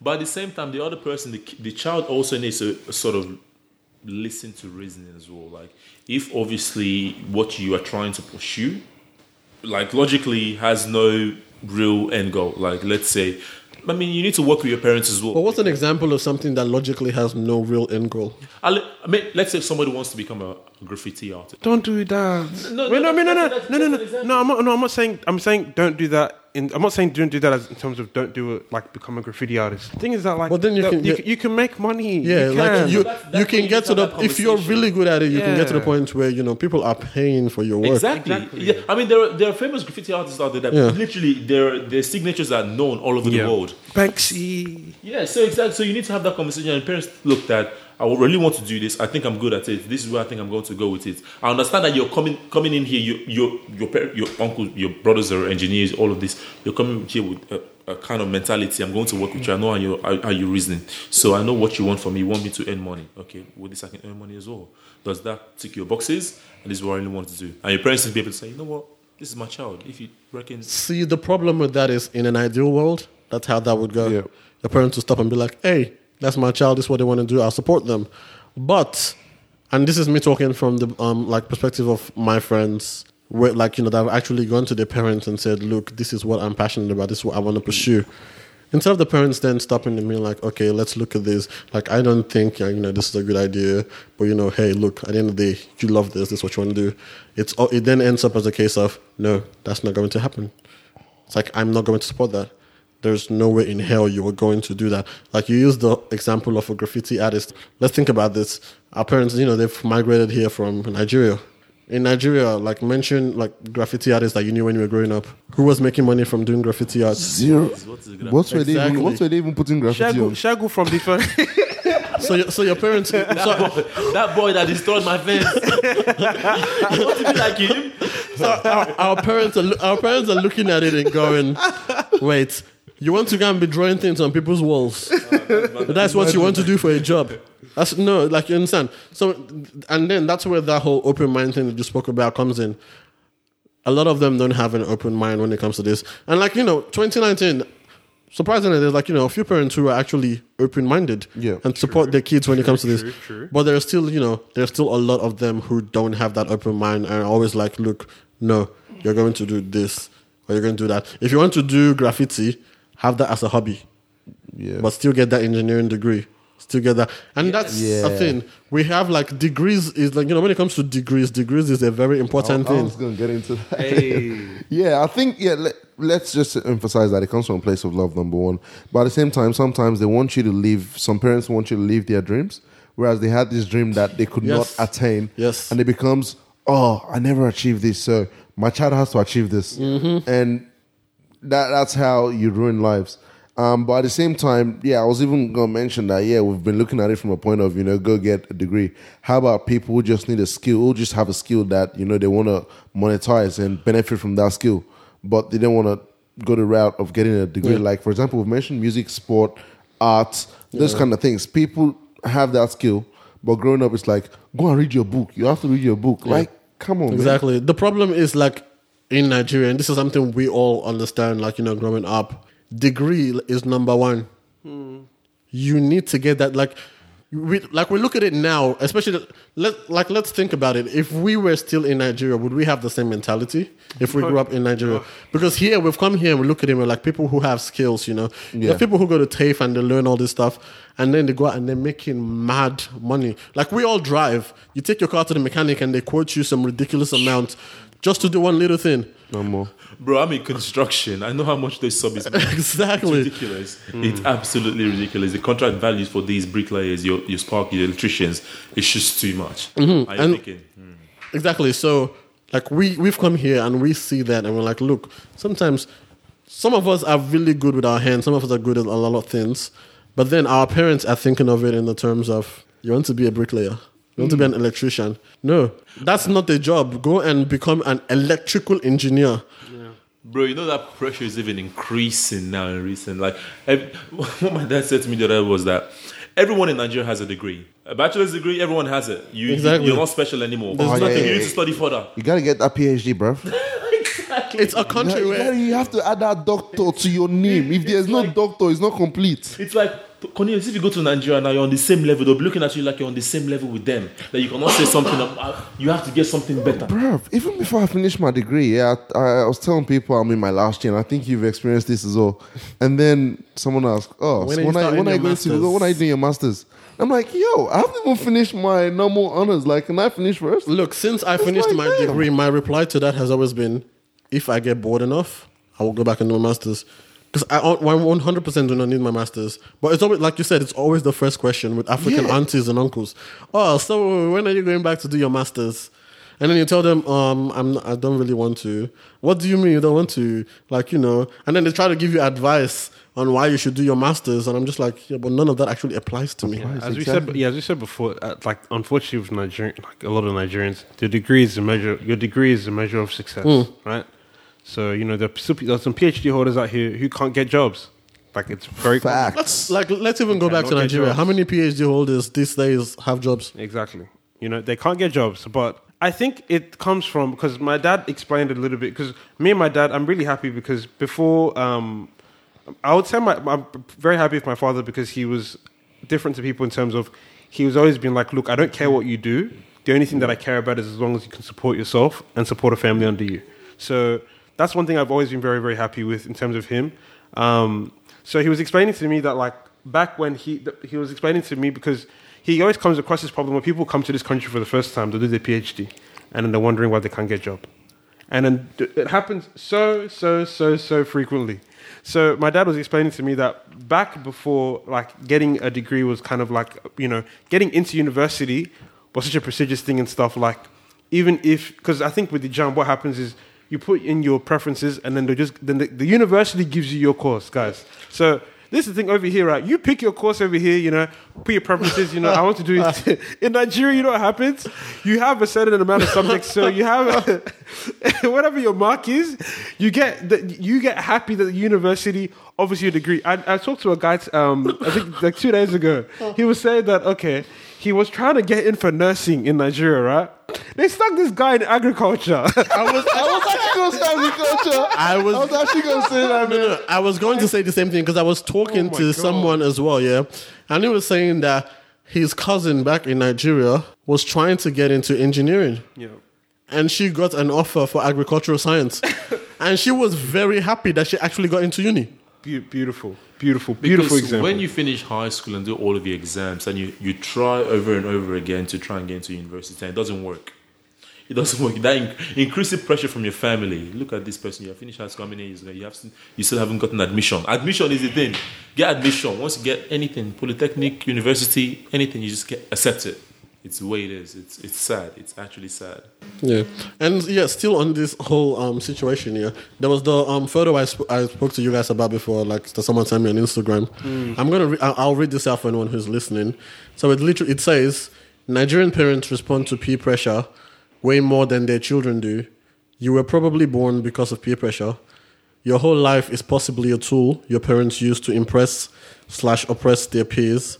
They care more about how you make them look than how you make them feel. So going back to this whole, you know, this whole career choice and you know you doing this and you doing that. A lot of the times as well, it's not based on or rah. Like we understand, like it's from a place of love, you know, most times. Yeah. But a lot of times it's from that whole people in Nigeria are looking, you know, people are like you're not even necessarily going all the way back to Nigeria. People around, friends, colleagues, whatever, and it's like you know they want to be able to brag to their friends that this is what my child is doing, and there's this whole like you know prestige that's added to certain um, professions. So it's like imagine saying, "Oh, my child going to uni." When you go to work, you're talking to your colleagues. "Oh, my child going to uni. What are they studying? Oh, they're studying fine arts." A lot of parents are just like, Mm-mm, "Not going to happen." Yeah. I want to be able to say my child is studying medicine. You know, they're going to be the next doctor. They're going to be the next engineer. Stuff like that. As opposed to, oh, what are they doing? Oh, you know, they are just studying political science. Do y'all feel like sometimes you probably do something like your parents are happy with, and you don't tell anybody, but all of a sudden, like pressing B and C no hmm. because your parents have just Because gone you're, to you're, they're using you as a bragging yeah. rights. They use you as you know exactly. They use you to brag to their friends, and all of a sudden, the well, I don't want to say the whole world, but I'm- a guys, massive I'm community telling you. knows. Yeah, I'm I'm telling like, you. yo, Yeah, I'm telling you, like, do you guys like I've something that I've talked to my friends about? Do you guys find that you have a specific issue with praise sometimes? what, what kind of praise? Like, so let's say you do something and then like people stop. I don't know, especially from my parents' end. When if you do something, let's because recently I, I was um, I'm not going to say what I did, but I did something and I got some acknowledgement from um, a university, and then it was kind of like these people heaping praise onto me, and I'm, I was just very like Yeah, uncomfortable, and I was like, So- literally Yeah. stay away from me, like for. Because sometimes as well, it's to you, it's not something that you see as a big deal. Yeah. But then your parents have gone and blown it up times Thank 10. you, thank you. They have blown it up times 10 to all these people that you don't even care about. And now you step out and it's just like, oh, I heard you did this. Hey, congratulations. Hey, Tosin, come now. Ah, how are you? Oh, I heard you got this from the university. And it's like, it could literally just be like, you know, a certificate of something. And now, like, the way your parents have made it I sound, man. the way your parents have made it sound, was, it's it like was just a participation prestigious certificate. award. like at the end of the day, like it's still like again, it's from a place of love. Like you know, it's them showing that they're proud of you, but at the same time, it's bragging rights for them because it's like, look, Big fan. what is your child doing? My child just got a certificate from the university. What did your child get? They're not gonna say it like that, but it's just like you know, it's just com- it's just yeah, it's just it's, it's just it's just one of those things, man. Like and oh, it's kind of a method of comparison if you have um, siblings as well, where if they want to talk to your other siblings, it's like They use look you. At, they use you. It's like look at what your brother, your sister is doing. Um, you should be aiming to do things like that, especially in my case where I'm the first. Look, I gotta I'm say sorry first- to my sister, man, because yo, bro. You think? You think, man? I've got like four behind me. I'm just like, I feel sorry for you. the kind of standards I kind of set for them is like crazy, man. So I, I don't know, man. It's it, it- I don't want I don't want to condemn the whole thing because I can see where they come from, but at the same time, it's like, yo, yo, gotta chill sometimes. Like, nah, they don't understand that. down. Like, diff, like for example, in your case, you have how many siblings? I got four, bro. They don't understand like different kids, you know, have different directions in life. Yeah. They're gonna go. They move at different paces. They have like you know different things that they want to accomplish. So it's like now they've got you who's who you know who's done all these things, and you know that that is the way you learn. That's the way you do things, and you know you you're actually doing really well at it. And then using that as you know not necessarily like it's all right to use it as motivation for the younger ones, but then when it's like, look at you, what are you doing? Your brother did this at this age, da da da. da. It then becomes a. Those people are not seeing it as motivation. Instead, now they're feeling some kind of way because like, wait, I'm not good enough. Like you know, my parents don't think anything I'm doing is good enough. It's more. It's always about oh, he did this, he did that, he did this, he did that. Like I've heard that before. I don't care. Leave me alone. There's a post a family member put on Facebook the other day. He said he listed all of his children, and he was like, "I've sent two of my children to university. Two of them are currently are, are, are graduates. Two of them are in secondary school. Two of them in primary school." I'm like, dude, why do you feel the need to brag about this? I mean, what if there's a child that did not go to university? Like, is it? What, what's the point of all this? This ties in um, very. This ties in very well with that po- the photo he was talking about with the peer pressure. bragging rights exactly so mm. it's all about like you know like i think at some point you also mentioned that they try to live through you sometimes so it's like they didn't do this thing but hey i can say that my child is, did, did this you know mama Nkechi, your child didn't do you know your child is selling Damn, son. what is, what, what is your what is your daughter doing? You know, my child is studying medicine in the university, and it's like you know, when it comes to things like that, it's always coming up. But when you're studying something like you know, arts and st- and again, I keep using arts because you know, there's this whole stigma of the arts when it comes to Africans. But like you know, you're studying something like that, and then it's they're not talking, they're not speaking about it. It, and you as a child then feel like, wow, my parents aren't proud of me. Yeah. And I think if you if you end up going into other fields as well, like music or sports in a way, mm. it's not like they, they'll they'll be happy for you to go. Nah, do I say happy? They they'll let you go into it, but until you're actually successful with it, they don't sort of recognize you for you know who you are and what you do in a way. Where it's like, eh, yeah, he's, doing sport, but then when you are you know up there, it's like, oh yeah, I always knew he was going to make it. You know, for example, um, Anthony Joshua and stuff. Um, would I mean, I don't think it's I don't know how his parents reacted or something to him. Um, but also there's this guy, um, Israel Adesanya Yeah, and stuff. he did he did talk about something like that where his parents wanted him to, you know, um, study, but then he took a he took a different path. So it's something where they have to be, they have to get rid of that stigma um, associated with you know going into other um, fields as well, and that's something I've I've even started um, working on in my family as well. For example, my brother, um, he loves football like soccer, and he would he wakes up every morning at like five or six, and he's going straight to the TV. He's putting on football games. He can actually analyze games for you right now. I'm not even kidding. And he goes on the field, and when he's playing with his peers, he actually tells them like, "You go there, you go there, you go there. I'll give you the ball." And I'm like, "Oh, he's actually learning something from it, and he's got that talent and the skill. Let's you know work on that. Let's build him up to the point where if that's where he, if that's the direction he wants to go, um, you know, he can go there. Let's not talk him down. Um, and I volunteered myself. I'm like, look, I can take him to every training session. I can take him to wherever he wants to go. If he has to, you know, travel out of the state and he needs a family member with him, don't worry. I'll sacrifice my time to take him there, um, so that he can actually achieve, you know, whatever he wants to achieve with that. Um, and that's uh, that, that's something I've encouraged with the younger ones that we have. So we drive that thing away where you can't do certain things because um, the family doesn't approve of it. And I think you, what has it? you have a story about not leaving, not making. Uh, what was it? Not going past zone because of distance Bro, and shit. don't get me started, man. Look, so in high, when I was in high school, I played a lot of sports, and you know, I did a lot of athletics, and I was really good at this. But here, the thing was, every single year, athletics carnival will come around. I go to athletics carnival. That's fine. It's at school. Make it to zone. Go to zone. Ah, look, it's literally ten minutes away from my school. That's fine. Make it to the next stage. I was Stage. never allowed to go past zone because as soon as I got past zone, I had to actually go. You know, I had to travel somewhere that was further away from school. Yeah. My parents were just like, "Nope, not gonna happen. Let's go." So oh. every single time I oh, qualified to go there, not gonna happen. I have to. So it was always go to. Uh, so to me, it was just go to Athletics Carnival, go to zone. That's the That's end. it. Go back. like ima- now, imagine if you know there was that whole support thing, and Yeah, they actually let me go and do all these things. I could have been on a completely different path right now. But then, because you know that whole thing of it's just sports, you know, to them it was a hobby. It wasn't anything serious. Same thing with soccer. Same thing with like you know volleyball. Same thing with like all these other sports. I remember when I first came to Australia, you know, um, where we used to live. I started playing rugby because there wasn't much. There was AFL and rugby. AFL, rugby, and cricket. I don't like cricket. So um, at some point, I got asked. So we lived in like this little country town, and at some point, I got like you know asked to play rugby in a different town.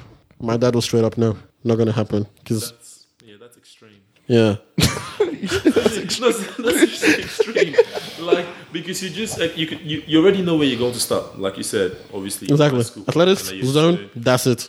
Yeah, exactly, man. And that's, I mean, unfortunately, that's the way it works in some of some African homes, even till now. So it's something where we have to continue to harp on and work on, which is why we're talking about it now.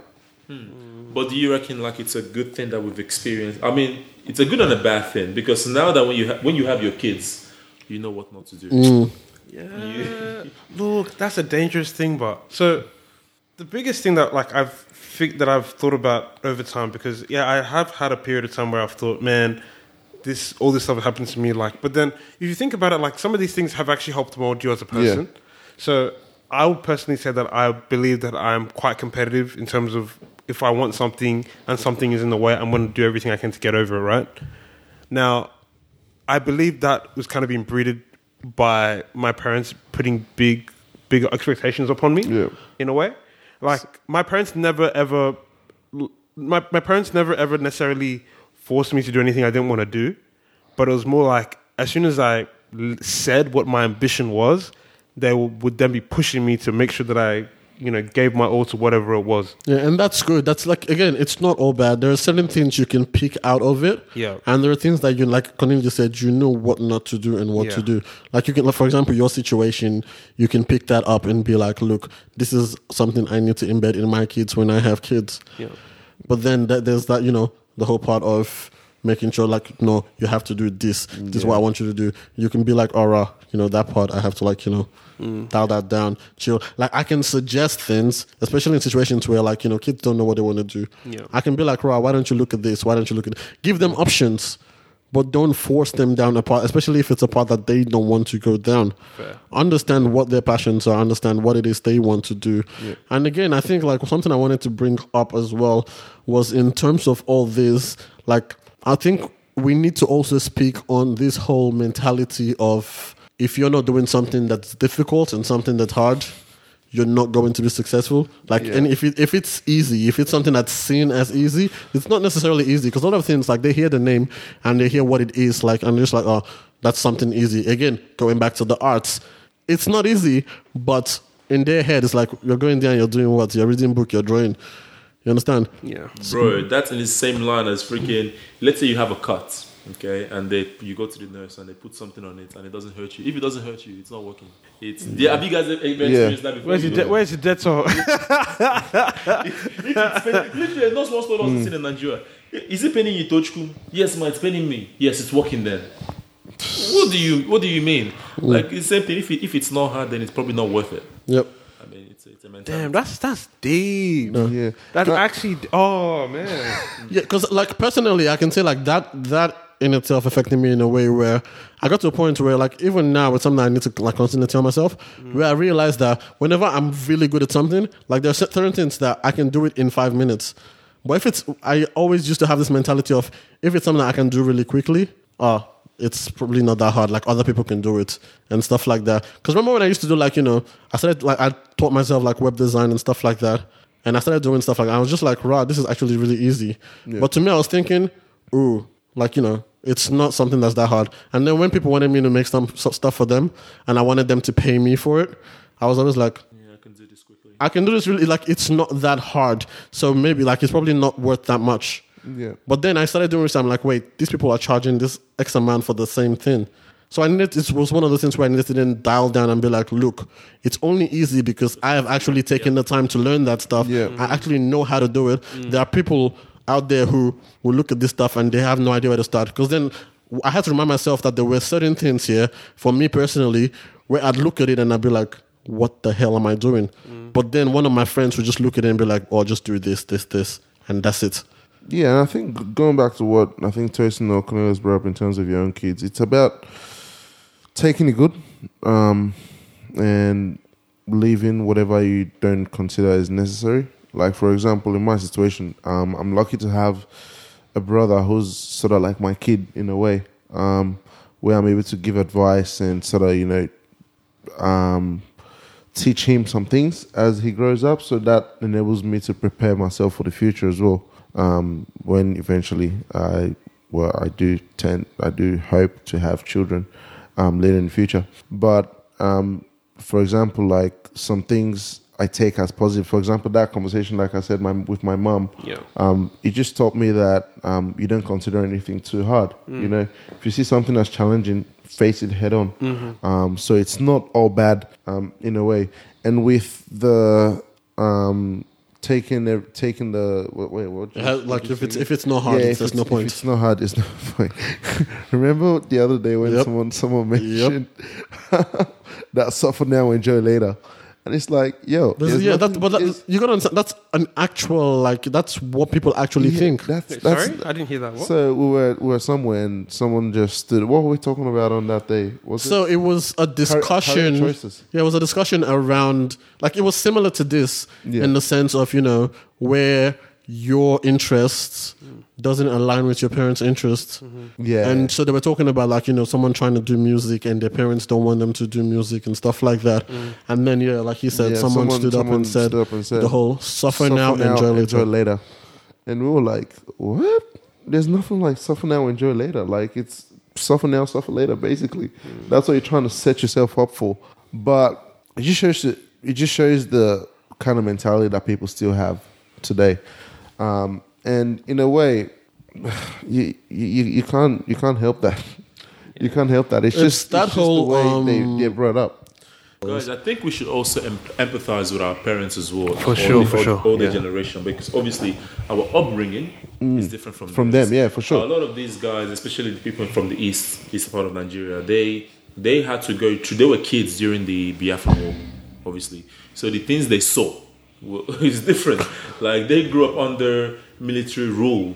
They needed to. They saw people at the top as these guys were educated. These guys were doing certain careers. So growing up, you start to think a certain way. You have kids and you want to impose this on, on the children. And now we're growing up with it, with this whole experiences, and we're like, you know, we're going to put this on our children. Maybe the next ten years, when you when you start having children, it might be a whole new freaking society. Yeah, but And the thing- be different, and you might be thinking, okay, you know, I want my kids to do like. Yeah, but in terms of that as well, I think like if we're looking, say, 10 years from now, whatever, like 10, 20 years, whatever, like whenever people start having kids or what, it's not a thing of it's just going to come and happen. Something that we need to take control of and be like, this is what we want to do. This is stuff that we need to change. This is how we want to do things. Because again, going back to that whole thing, it's that whole mentality of one size fits all. Mm-hmm. So it's like, like you said, suffer now, enjoy later. But like there are lots of people who are suffering now, they're not enjoying. And then there are people who are suffering now doing like you know they're doing the grinding. Because they take the whole suffering thing like you could be doing something that is classed as you know easy but you're still putting in the hard work. You're still you know putting in all the work making sure you are the best at this stuff making sure you're really good at it. You know you know your shit. Like that's you. Like you are suffering that point. You're having sleepless nights. You you know you're putting in the work. But to them when they say it's, it's all about the stuff you're doing has to be something that's considered hard so you need to be doing all those you know extra math and all that stuff and if you're not doing that you're not going to be successful because you know but then there are people who are doing that stuff who are doing the really hard stuff and it doesn't take them anywhere. Yeah. they're still suffering so it's like there's no one size fits all approach mm. Yeah. For example, think of someone who's done their PhD. They've studied, I mean, we all know Minimum- stories of people who have seven, said years, they've yeah. studied 16, 18 hours a day just to get a degree, just to get that PhD degree. And now they have no job. Is that enjoying? Where's the enjoy? I mean, where's the enjoyment in that? They've already suffered, like like we're talking about, but where's the enjoyment in it? It's a different kind of suffering now. Like when they say suffer now, enjoy later. I think it's work hard now, enjoy later. Like that's what's- what That's what that's what it should be. But a lot of the times, like ex- example, this person that um Edoba was talking about, it was more about no, don't do the like you know, don't choose. She, she I'm pretty sure like she also meant she mentioned when you're at uni, don't choose easy courses. But like, what are easy courses, especially if you have a career path that you're working towards? Like, we understand like there are some courses in uni where it's just like, oh, you know, I'm picking this because I know I can't fail it, sort of thing. But there are those courses where like you have a career path set up. This is what you need to do. And what she's saying is, no, don't do those. Like, don't follow those career paths. Do the hardest because that's easy. Do the hard stuff. But it's like, but I'm good at this other thing. That's a very dangerous statement. So do, don't do the easy co- courses. That's like assessing a monkey and an elephant on how to climb trees. Exactly. It's, it's easy to, for the monkey. Humans are different. I would, re- yeah, I really love to like look back on this and you know, you imagine like because I know we're all saying that like we'll ha- hope to you know be able to raise our kids and do these specific things. To, you know, we're gonna give them the, we're gonna give them the freedom to do this, this, and this, and this. I really love to see like what our kids actually turn out to be like because I feel like that I- Maybe I'm- they'll have their own I- I keep- I- podcast. I keep coming back to it, but I'm telling you, like that weird high stress environment that we've been exposed to has molded us in a way that has allowed us to be like this. But then, It has, but at the same time, we can also then step back and be like, these were the parts that weren't right. Mm, I guess so. But then, you know, we're gonna we're gonna be flawed as well. I'm just I'm just afraid that like me, one of my big fears is that I'm gonna have kids and I'm, I'm gonna be a little bit like too laid back on them, and then by the time I realize what's wrong, it's gonna be too late. Yeah, but you don't you don't necessarily need to be laid back. Like again, like I said before, yeah. In terms of your parents, Yeah. you understand the parts of what they did that worked on you, and you understand the parts where, like, sometimes parents, yeah, they think, oh, I'm doing all this stuff. Like, the position that they're doing it from mm. is from a place of, you know, again, love. It's from a place of it's going to, you know, this is the result that I wanted to yield. Yeah. But you as a person know that, look, when you were doing this stuff, it didn't do nothing for me. Like I didn't even I wasn't even listening to you. I didn't care about that particular. But then there are other things that they did that you can step back and be like, or like when I look at it now, you know, this stuff actually made me want to mm. be like this, want to do these things. Mm. So you know, you can actually objectively look at that stuff and be like, all right, this, nah, this other stuff, yeah, this this did stuff.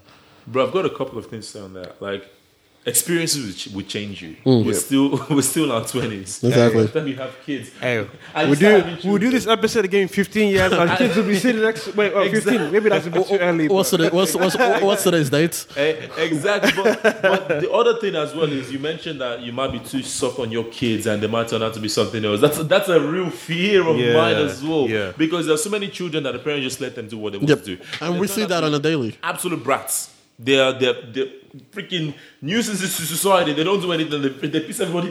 Why are you laughing? This is true. This is the reality. So I think that's I think we, we, we need to find that balance because obviously we grew up in Nigeria. We came to Australia, so we've had to find balances in our lives somehow. How to balance how we act, how we sort of depict ourselves to others. So I think having that experience as well with African parents and also with the Western world, when we have our kids, we need to find that balance. Obviously, discipline in a way, advice in a way, but know when to take a step back. Like, okay, kid, what do you want?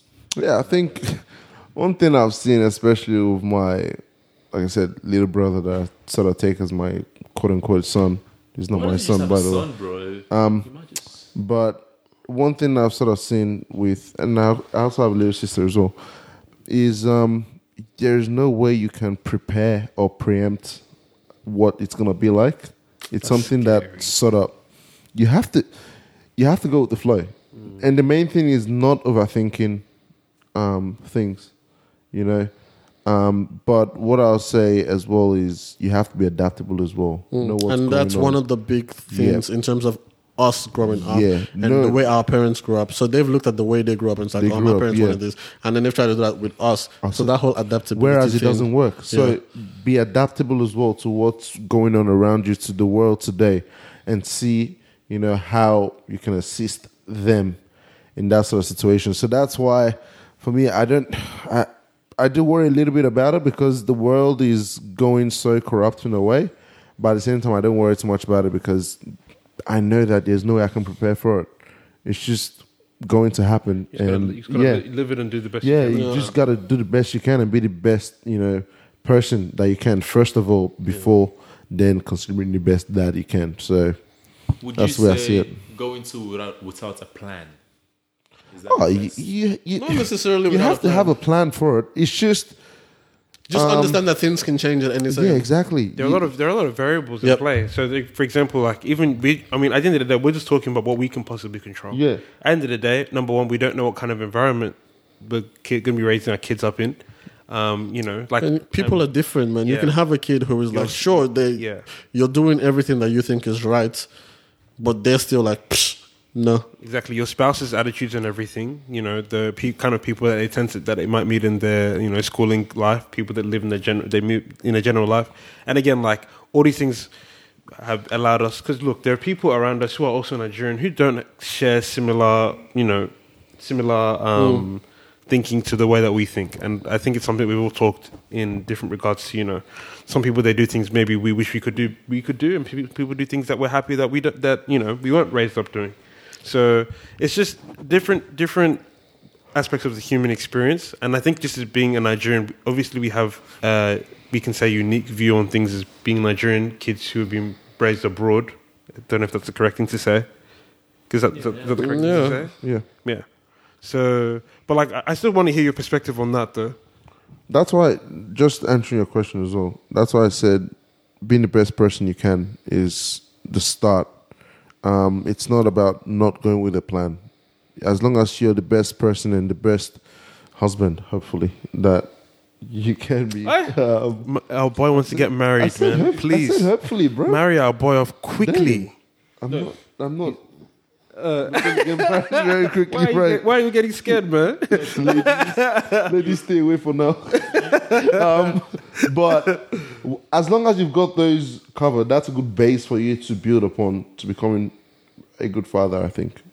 Listen, you raise a great point on um, spouse, on this, your spouse's attitude as well. Yeah. Because that's, that's Let's, let's not get into that today, bro. no, but it's, it's it's true though. Um, the person you are with, either if if you're a woman and you're with a guy, or you- you're a guy with a woman, Yeah. that plays a massive sort of role in. You have the to remember with this upbringing of the Nigerian, yeah, you have to remember with this Nigerian mentality. It was your mom and your dad. They were, you know, they're both. They're two But then I think that comes down to like you know, again, bef- even before you get married, and that's a whole different um, conversation. But I'm like just compatibility in terms of you, who you're getting married to, how are their mentalities compared to yours and stuff like that. Because if you marry someone that's, you know, completely different to you in terms of thinking and mentality and upbringing and all that stuff, but then remember when you're bringing up a kid, it's the both of you. It's not just one person. Bro, just imagine a very young woman marrying uh, a, a, a very aged an older, an older man. Mm, we, we see that we see that happen. Obviously, different perspectives, different ways of thinking, and they have to raise a child together.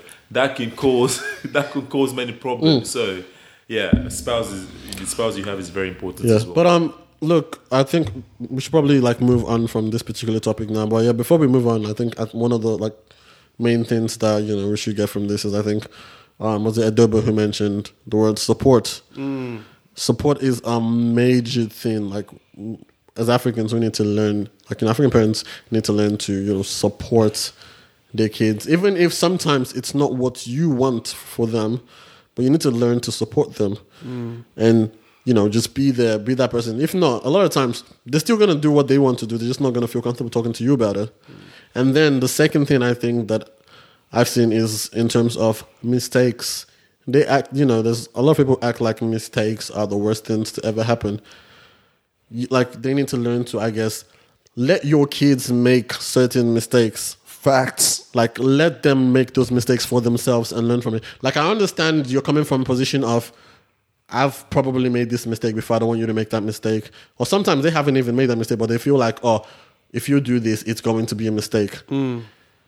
But they need to understand that look your kids are going to make mistakes. Let that happen. And when it does happen you know don't act like they just killed somebody. Don't act like let them feel comfortable talking to you about it and learning from that mistake.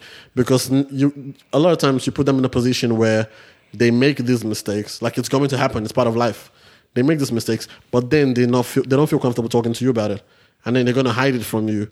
And like what happens then? The mistake has happened. You just don't know about it because they don't feel comfortable talking to you about it. It's the worst Yeah. feeling whenever you tell your parents about something and they it's just it's talk- actually oh, it's actually so a big it's actually a big thing because um, that's where strict parents come into into play.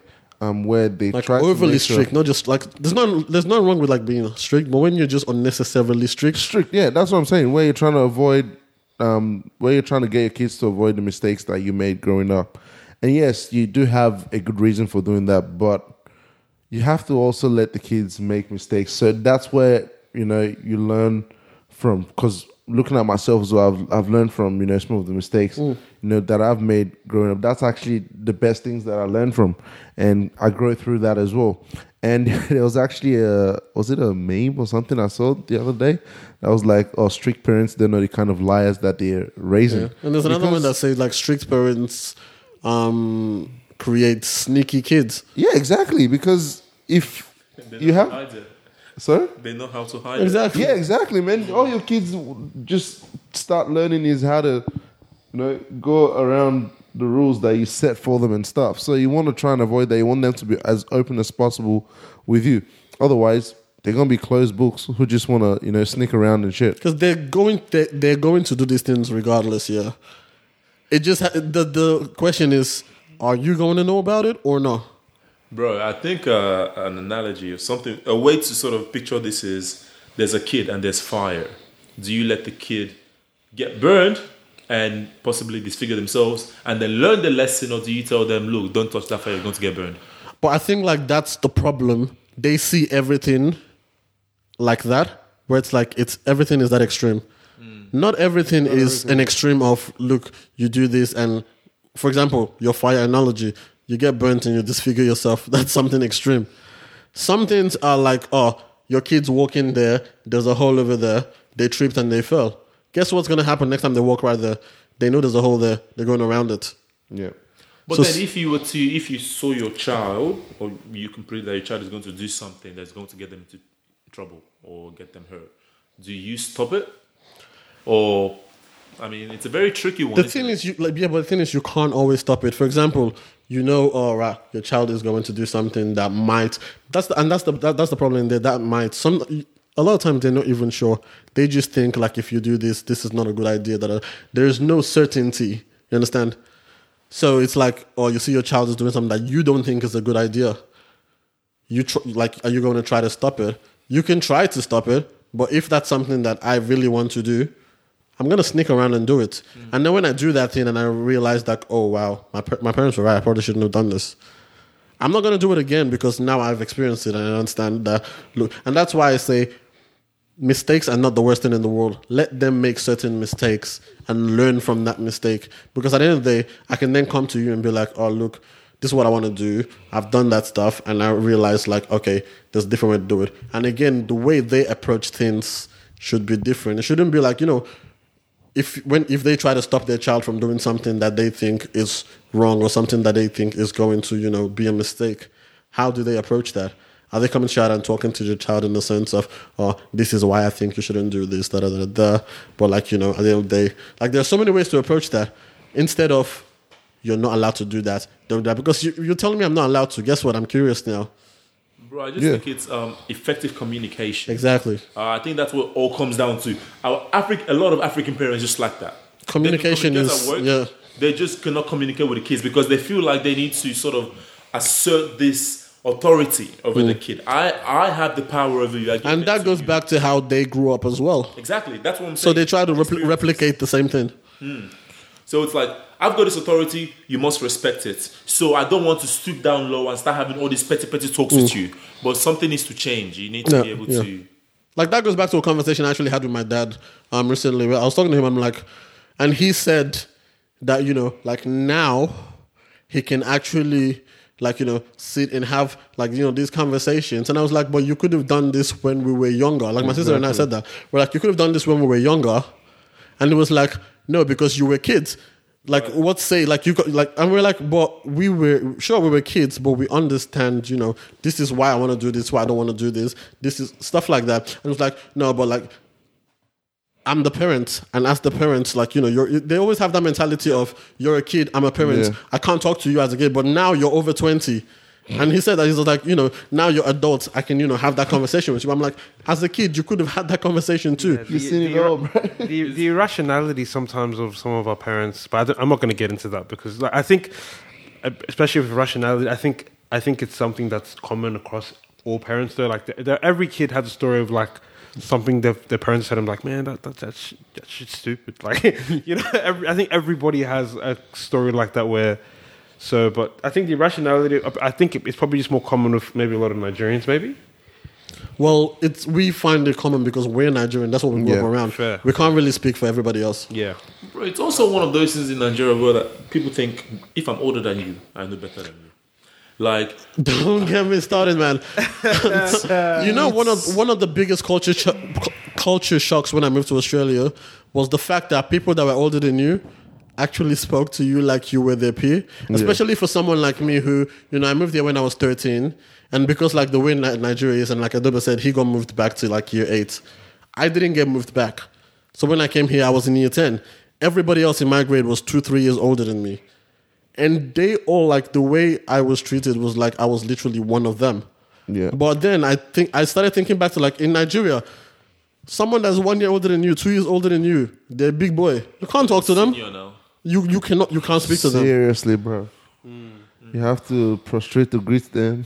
Ah, They have more experiences than you. oh, this is bad flashbacks. Talking about this culture, talking about this culture clash and all of that. You come to this country and you can see someone who's older than you under under you at work, and they they speak when they have a conversation, it's just like with respect. Yeah. Uh, but then in Nigeria, it's like I don't care if you're a manager. I'm older than you. Must listen to me. I, I'm wiser. I'm, it's like no, that's not how it should be. You simply came out of the womb earlier than me. You're nothing. one of one of, one of my friends actually spoke about that recently. So she is uh like she does this whole disability thing, and she was like a manager or something. Yeah. And she was so she's younger, she's our age. And she was saying that because you know, like when a lot of like Africans come into the country, that's one of the jobs that they go towards. So she was saying that a lot of the older ones come in and a lot of the older Nigerians, then they do that. But because she's in this position, they don't take her seriously. Yep. So it's always like, what's this small girl saying? Even though, like, you know, she has worked her ass off to get to that position. Yeah. And now they think that just because, like, you're in the workplace, this is a place of business, but then you're bringing that whole, like, you know, traditional mentality into it and going, oh, just because I'm older than her, I don't have to listen to her. Yep.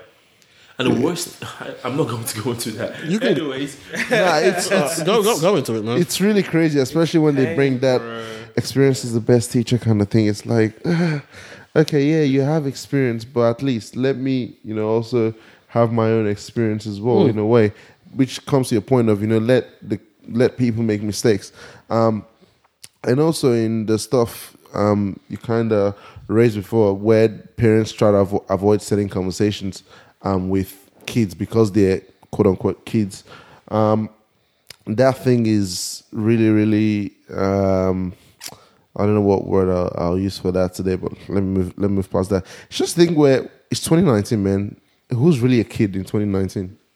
Like with the kind of stuff we're exposed to. Like if you don't talk to me about it, I'm going to find out. Um, Yeah, with the kind of information that's out there. By the time, for example, you whatever your dad wanted to have the conversation to you with uh, the conversation about, you probably know what it is, anyways. Like, what what exactly do you do you want to say anymore about that? Yeah, but like in his case, it was more a fact. It was more a case of like, um, it wasn't a case of you know there's a particular topic I want to talk about, but I can't talk about it because you're kids. Yeah. it was more the fact that you're kids, so you don't have a say. I get this thing and everything. I got to tell you how to do things. Yeah. But now you're like you know a certain age. I can then actually listen to what you have to say about it.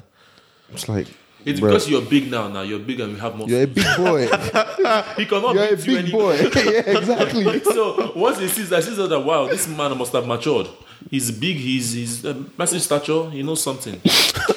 Yeah, but there's also some topics, like especially in African homes, that they try to avoid. Like Um, sex. like for yeah, sex, for example, growing up.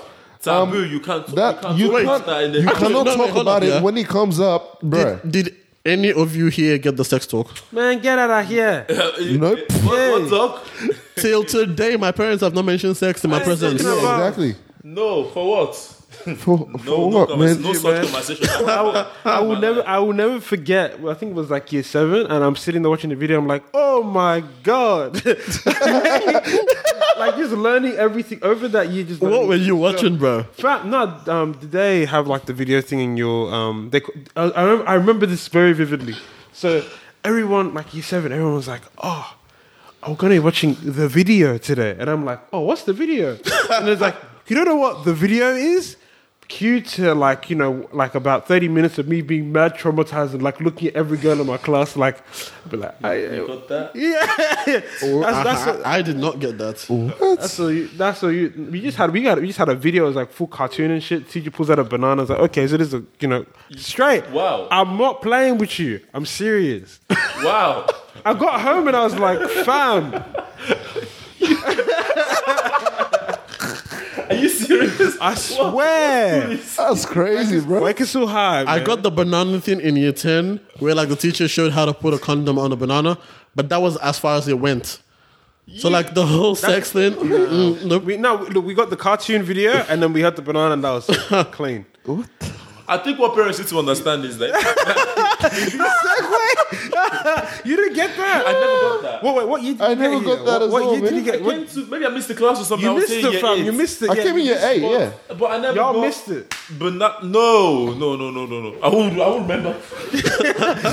Obviously, you won't remember because you weren't there. Shit, man. Anyways, what parents need to understand is that in this day and age where there's internet, every, if your child has access to internet, sure, they know what Bruh, YouTube they, they They don't know- even they don't know even way need the too much, internet man. these days, man. Their friends are talking. Oh, it's actually But crazy. I think it's just that the parent, African parents they're not comfortable talking about those sort of things because they they never grew up with that kind of. Yeah, but then again, like, are you? Some of them, some of them are not sort of proud of the way they grew up in a way, whereas they were probably um, promiscuous in a way. Um, so they're like, oh, I don't want to talk about you know this you- Uh, with my kids. Um, or they probably you know the the environment they grew up in was, was probably not a great environment Yep, fair. in terms of that kind of stuff. Yeah. So they're like, oh, I don't want to you know share this with my kids, so my kids don't end up in that environment. I don't want them to start early. Yeah, we also got to remember the religious aspe- aspect as well. Boom. Oh, like let's be, if we're being honest yeah when it comes to like these conversations a lot of the times even if your parents do mention it like mine didn't but if your parents do Mine mention it either. it's not about like you know they don't tell you anything you don't get any information it's just don't have sex period period, Don't do it. period. it's abstinence because the Bible says you will go to hell. Yep. Or if you have sex, you will get pregnant. Or if you have sex, you will get disease and die. That's it. But most of them, let's don't even go that far. Most of them are just like completely avoid it. Do you do you guys have um? th- th- I mean, Um, do you guys have friends who are extremely comfortable with their parents? Like, they Yes. can talk about everything? Yes. It's weird to me. And are you? That's the thing. Are you jealous of that or not? Oh, that's a good question. I don't know if I'm jealous of it. I'm not. Yeah, yeah. I, I don't know if I'm jealous of it, man. I'm not jealous, but I think like again that comes down to the fact that that's not something that we're used to, and like in the culture that we grew up around, that's not normal. Yeah. Like that's not normal. So like, there's nothing to be jealous about. It's literally not a normal thing. I just, I mean, when I see those children that talk to their parents about every and anything, there's just no filter, and it, it just does not connect. I, Don't worry, don't worry. Yeah, don't worry. I, I just, it's like I can't talk to my dad like that. I can't talk to my mom like this, like this. So how are these people doing it? Yeah, but that's because they've made it literally impossible to talk to them about those things. So when we think about, wait, what you talk to you talk to your parents about sex? Hell no, never going to happen. Bro, even like, wait, did, did anyone actually look away when like a sex scene will come up like in a movie you're watching? I used to get mad. and it's anxiety, like, bro. ah, yeah, I'm just gonna turn my eyes away or some shit like that. You just need to make an excuse when you're watching film with your parents. When something just you just see that leading into like a. That's a when you need to pee. Go to the kitchen. That's when I you need need to that pee. as well. you You're like, excuse me. because I'll be you're back. looking away, they might think you're still looking, and you don't want to have that moment. Yeah, it's awkward, man. Walk away. Just walk away. That's- And, uh, but yeah, but like that all goes down to that's you know they don't make it possible to talk to them about stuff like that. Like it's not a comfortable topic to talk to about your parents. So when stuff like that happens, you don't want to be in that situation with your parents because that's the way you've been brought up. You know, that's not something that's a comfortable thing around the house. That's something that's, something that's normal. Whereas this, uh, these other kids, you know, right from you know a young age, growing up, their parents have made it like, okay, right, you can talk to me about this. You can talk about anything. If you have questions, come to me because they feel like, and like I have friends who, like their parents have told them, you know, growing up, like it's better for you to speak to me about this and for me to understand what's going on than for you to go out and just do it anyway. Yeah. And I don't know what's happening. I completely agree with that actually, and I really hope that um, when I grow up, that my kids are comfortable enough to speak about. It's yeah, I don't know. It's weird. It's a weird thing. Like I'm not comfortable speaking with certain topics with my parents, but the thing is that this is the thing as well. I'm pretty sure my parents aren't comfortable speaking about certain topics with me in general anyway. Yeah. But I want with my children, I really do hope that like um, those avenues of communications are pretty open in terms Yeah. of because yeah, you, you're right. You would probably want your kids to just talk to you about something that you know. Especially if it's something that they're going to do anyway. Yeah, like um, a good example. I I have a friend. Um, so um, she, when she was um, kind of more developing and she was like growing, like you know, like breasts were coming in and everything. Um, she talked. She wanted to talk to her dad about like, look, it was. Oh, she wanted to talk to her dad about like, um, you know, going to buy like um, a bra because I think um, get, the mom wasn't in the picture at the time, so it was kind of like that thing. And the dad's reaction was so like, "What do you mean? Are you talking about? You want me to go?" And then that fully just you know killed that off. So I really hope that like um, I have you know I'm comfortable enough where my kids can come to me for anything. Would you want your kids to come to you with every anything? Absolutely, absolutely. I think I would like to. My, I would like to have a good relationship with my children, and so they can feel comfortable enough to tell me whatever is going on in their life. But at the same time, you want to be able to set boundaries. Okay, explain to them. You need to sort of. It's like wishful thinking. You need to sort of wish or hope that they have the enough intelligence to understand. Because I would like to see my kid and tell them, look, this thing, this is how it works. But these are the consequences if you don't do things right. Exactly, and that's something I was going to touch on. Like, there's nothing wrong with teaching abstinence. There's nothing wrong with teaching them all that. But when you just go with the, oh, sex, don't do it. Don't do that's it. it. My will, no, No, way. like exactly because one, if they go out and do it, they don't know what they're doing. Like you know, it's one of those things where anything can happen. But if you then teach them like this is the right, like this is the right thing, you know, wait until marriage or whatever it is you want to teach them. But if you're going to do this, these are the risks, these are the consequences, this is stuff that can happen. This is the proper way to do it. This is what you need to do. And if anything happens, feel free to talk to me. If you have any questions, feel free to talk to me Yep. then that's you know that sets a completely different um dynamic where it's like now like they know what you want them to do like they know like what you're teaching them, which is abstinence. But at the same time, if they decide like I'm going to do this, my parents have already told me Yeah. the right way and stuff to do. Instead of, oh, right, my parents only said this, but now, you know, I'm curious. I want to go do this. I want to try this. Because at the end of the day, they're not living in at home their entire life. They're walking, they're going out, they're mingling in society. They have friends, they have other people who are doing all these things, and it influences them. And now they want to go try all these things. But hey, I can't talk to my parents about this. So I'm just going to do it anyway and figure it out as I go. Because you want that a situation whereby they you've already explained everything to them, be it sex, be it whatever, and when they come across something that is different, they'll be like, okay, let me talk to mom about Yep. this. She knows more, Yeah. more than I do, so surely she'll be able to give me some advice. She's giving me advice in past of mom or dad, and that's how you want it to be. And when they do come to you to talk about these things, don't chastise them. Like, you know, don't make them feel like a freaking, like, you know, like a whore for even thinking about asking these questions. Because remember, like, some people don't even do these things. They, they're just curious. They just want to understand. And then they try to talk to their parents about it. And it's like, Right. how, how dare you? Especially, again, from like our backgrounds where like when religion comes into it, it's like, you know, that's not that's not even something you should be that should be coming out of your mouth. Yeah. You understand? That's never something that should be coming out of your mouth. And the fact that you're saying this, look at you, daughter of Jezebel. Like, Oh just, Lord. bruv, Oh Lord. he went in. and that's the thing as well because these children are feeling like if my parents, if my, my dad thinks this way, my mom thinks this way, surely all of the community thinks this way as well. If I, if this possibly gets out, I will be sort of, I'll be an outcast. That's not what they want. It's, it's very, it's very difficult. Very Yeah, difficult. it, and this, it starts. It starts in the home as well. Like it's got to be an open book, like you guys are saying. Um, so if it's open, then they're going to be open in society as well. But if it's not, that's when you see them like sneaking around to sort of try certain things and stuff, and it's like, okay, because you gotta remember, if someone really wants to do something, they're, They're gonna, gonna do, do it. They're gonna do it. regardless, man, they're going to do it. But then let's talk about ourselves. Obviously, our parents were. I don't know about your parents, but mine were like no conversations. We don't even hint about. So The word sex is, I don't think that's ever been mentioned Let's from my talk parents' about mouth. sex, baby. How did that Let's talk about you lives? and Like, me. We're talking about sex right now. How did that impact you? How did that impact you? I'd say like when it comes to like conversations like sex and stuff like that, I didn't have that at home.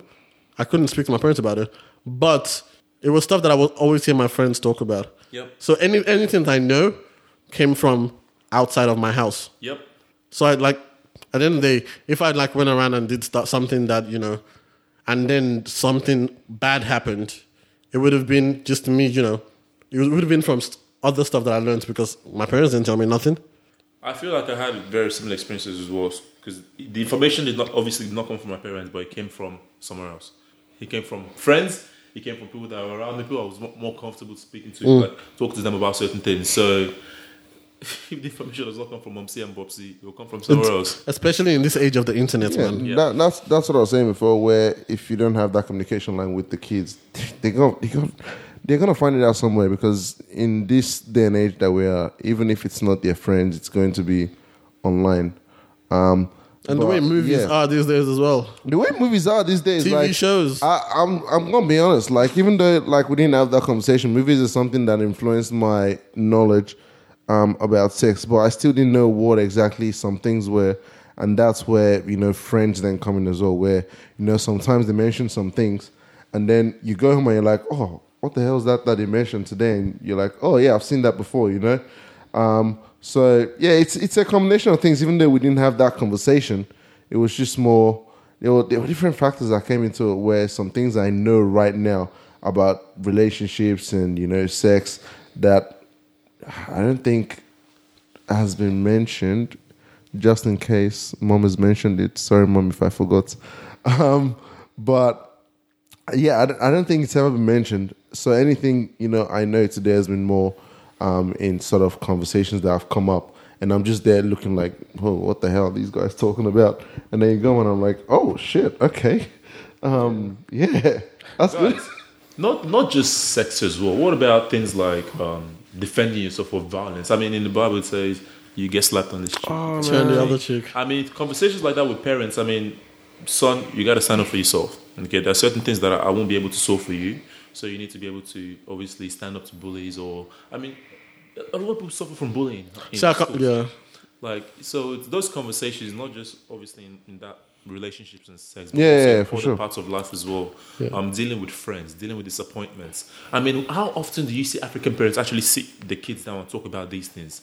Those things that you face on a daily basis, not just work, money, cousins, family. No. Yeah. About your day. And just adding to that as well, yeah, another question I wanted to ask was in terms of that, how many times, and this is for you guys, yeah, how many times did your parents sit you down and have these conversations and, you know, have a conversation on anything that wasn't them scolding you about something?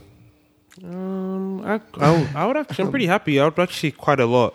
My, my, um, I would say not in terms of my mother, not really. Um, uh, me and my mom, I don't know. Me and my, my, my mom, well, the way I'm close to my mom is different to the way I'm close to my dad. So my mom normally, um, I come to her or she comes to me whenever we kind of just need to figure out some kind of like very active problem. Nothing necessarily like too long term. But um, my dad, yeah, definitely, um, he's always been he's always been a very like forward thinker in terms of whenever I've again I think I think I said it earlier in the podcast in the recording anyway. But he was always been like you know whatever you want to do, you want you need to try and make out a set set plan for everything. Um, Because uh, I guess the way my father's always been, he's always been a person that he likes to help people, but as he helps people, he does notice if they're making active attempts to do things as well. So he tries to, he will even, like, if something happens to somebody, he will sit me down. If he knows, um, because I would say like um, he's kind of like he's called an imam, so that's the Christian equivalent of a pastor. So um, yeah, he does tend to um, bring in like the religious aspect of it as well. But then you know he'll always be like you know this is the kind of thing that you should be trying to do. Again, like he's never necessarily forced anything onto me in terms of do this, do this, do this, or like you know if he wants to scold me, he'll scold me. But he always brings it back to like you know you've been brought to this world to do the best that you can do. So yeah, I'd say that my parent, my dad's different. Specifically, my dad. That's definitely said that he sat me down and we've talked about things and. We, I, I, I'm happy because I don't think it's very common, but we tend to have very active conversation where I can actually challenge his thoughts and he takes that on board and then says why. So that's that's one thing I really like. That's really good. What about the rest of you? I think my dad, he, I've come to realize this. He has a tactic. Okay, what he does is he'll scold you. Okay, he'll go hard. And then let's say a few hours later, he'll call you downstairs. Yeah. Do you know why I scolded you? Do you know why I beat you? Obviously, a lot of African parents do this. But so many distinct examples. He'd go hard at me, and I'm like, whoa. And it would literally hurt, would hurt me. And I'll go upstairs. And a few hours later, he'll call me downstairs. So you come downstairs for a second. Sit down. And he'll start telling me about these things and his his reason for, for doing certain things and why. And although those reasons, uh, I might not sort of accept it, but he's being honest. That's that's what he thinks. That's the way he's been brought up. So over time, I've, I've sort of found that my dad has several times he's called me downstairs. We've had chats about certain things, mostly about education, work, money. Not really hmm. those soft things I've talked about before hmm. about how to communicate with friends, how to go about your daily business with like at school, how to deal deal with bullying. All of those things I needed to. I learned that myself. Yep, and that's what I wanted to ask as well. Like in terms of that, when you have, you know, like you were mentioning, having those conversations about, for example, how to deal with people who pick on you, like you know, especially being black in a completely new country, like you know, a white dominated country, like you're gonna experience racism and stuff like that. Like those conversations, yeah. When you have those conversations with dad, does it usually stem from you know something has to happen first, and then you know, let's say you get in trouble for something and then you get scolded, and then he then calls you and has that conversation of like, this is why I scolded you, this is what you did wrong, this is where, or have you ha- do you have the situations where nothing has to happen? It's just like, let me talk to you about like, you know, this is the world we live in, this is the way things are, and like if this happens, this is what you should do. For me personally, it's always been medicine after death. Like um, something would happen, and and something. It's the medicine after death, bro. Yo, I'm serious because something would happen. Like I mentioned the last time I was here was um, that I there were these kids that were obviously being nasty children in school, and I had a fight with one of them. First first year in Australia, I had a fight with one of them, and I um, sort of sprained my ankle. And I had to go home with a sprained ankle, and they called my dad and all of that. And this guy went hard. He did not want to listen to my reason for having a fight. Did I start the fight? Did he start the fight? Did not matter. How did you do this? You're going to school to do this, and you- you're going, you're, going, you're playing sports, you're fighting this and that. So I never really felt comfortable enough to go to him before and tell him, "Hey, I'm actually having these issues at school." It was of something had Yeah. something happened. He found out about it, and then it just went in. And was it was never before prior. It was, Yeah. it was after. What about you, Edoba? I never really, growing up, I never really had any sort of sit downs um, or communication, just based on the way we grew up in a way, um, where, you know, obviously your parents were like um, the ones with the more experiences and stuff. And we didn't really, I mean, based on how we grew up as well, there, there was not that thing where you could sit down with your parents based on how it worked back home. It was sort of like Cornelius said, medicine after death. Something had to happen before, you know, they had that sit down with you. So most of the times I had to get in trouble first before I had any sit downs. And it wasn't about, um, and when I, when I came here, the issues that I faced were a bit different. Like he mentioned racism, um, and in a way bullying as well. Um, I did face some of that, but there was no way I could relate that or explain that to my parents, um, where we could sit down and discuss that. So we never had any of that. But actually, quite recently, over the last couple of years, especially with my mom, my dad as well, sometimes, there's been times where, you know, it's just, yeah, pull me aside, you know, we talk about certain things, or maybe I'm doing something, or we're both in the same sort of vicinity, and we just start chatting about something. Um, and yeah, it becomes a um, sort of engaging conversation about certain issues that are probably prevalent in my life today. Um, so recently, yeah, but yeah, growing up, not really. If we ever had any conversation, it was them, you know, schooling me, like I said. Um, and you know, when they say let's come have a talk, like this is growing up, it was more come listen to me talk to you, and not really let's both converse. Not a two-way. But yeah, but now it's more a conversation, and it boils down to what you mentioned before, where they feel like probably now I'm old enough to have a say in certain things. I guess. Do you feel like, um, as a parent, you need to sort of share your experiences first when you were a kid for them to sort to sort of trigger that conversation when you were a kid? Because obviously, hey son, come here, let's have a chat.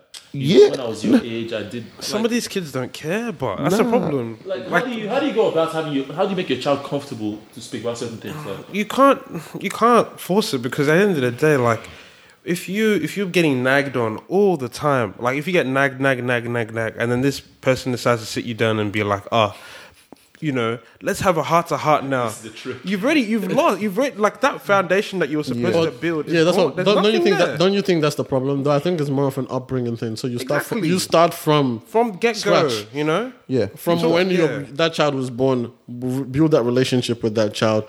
You know, let them know that. Look, I'm your father. I'm your mother. You can talk to me about anything. Have those conversations. Don't wait until the child is. You know, 16, 18, and then now you want to sit them down and be like, Yeah, "Hey, so, so how you doing, my Yeah. son? so what is Exactly. happening? I'm not. They're not gonna be comfortable talking to you about that. Like even if you know there's stuff that they can talk to you about, they might not be comfortable like actually saying that to you because it's like we don't. This isn't stuff that we talk about normally. Like this hmm. isn't stuff that's normal in this household.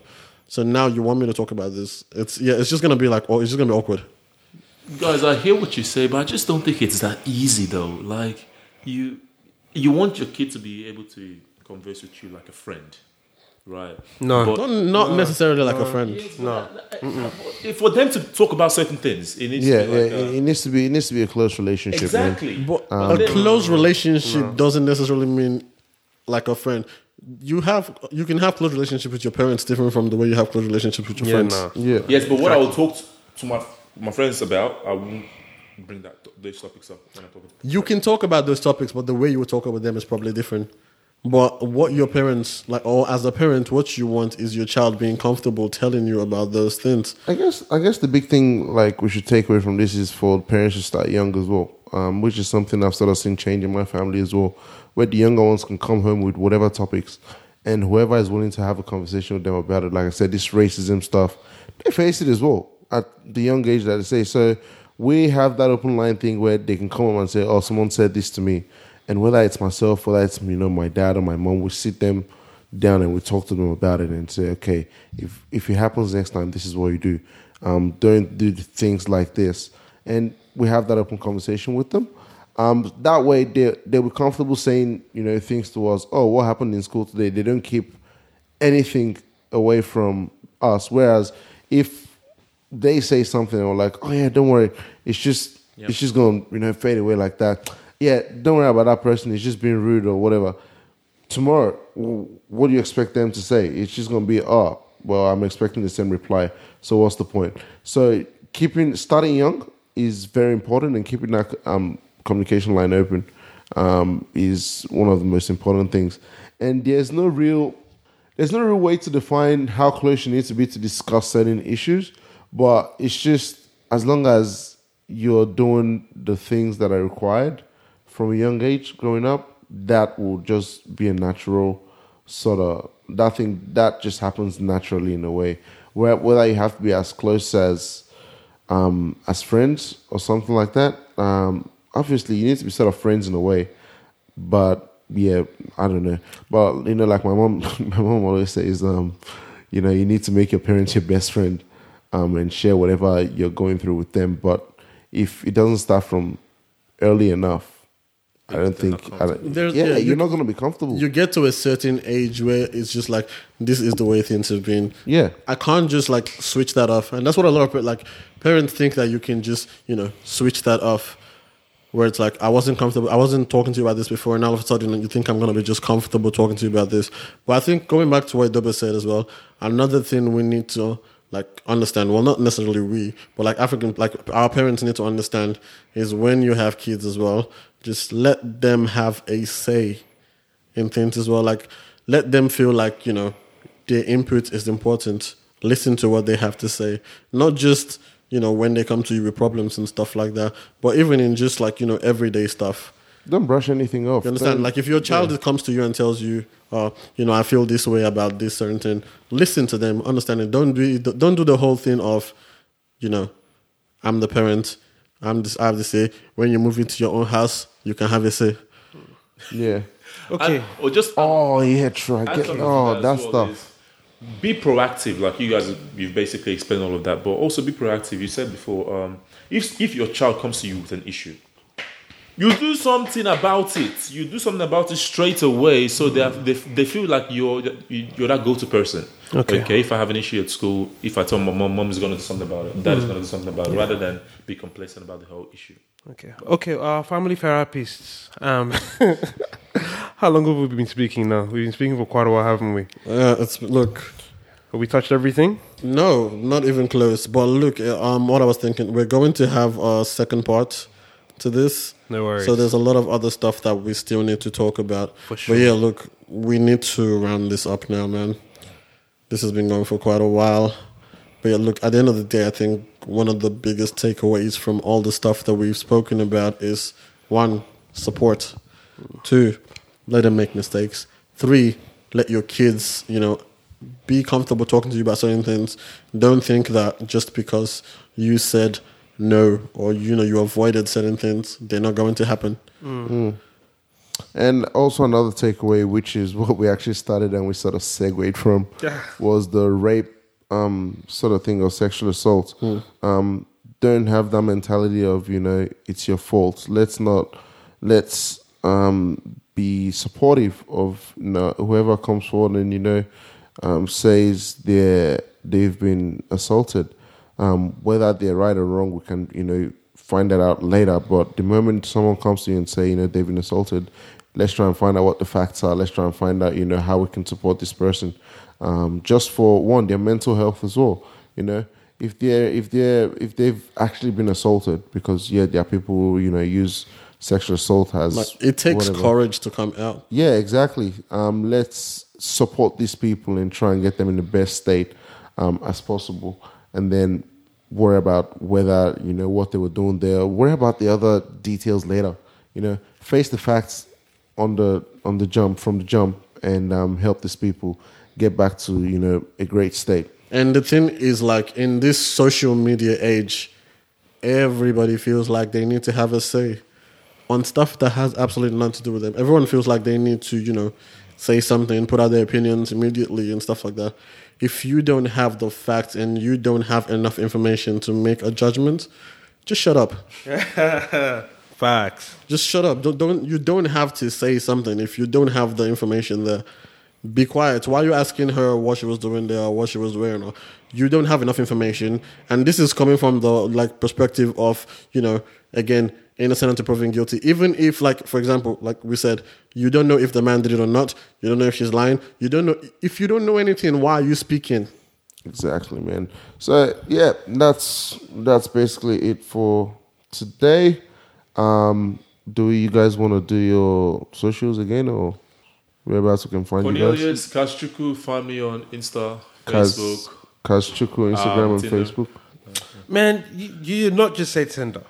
No, Did you say Tinder? I'm not on Tinder. Don't lie, bro.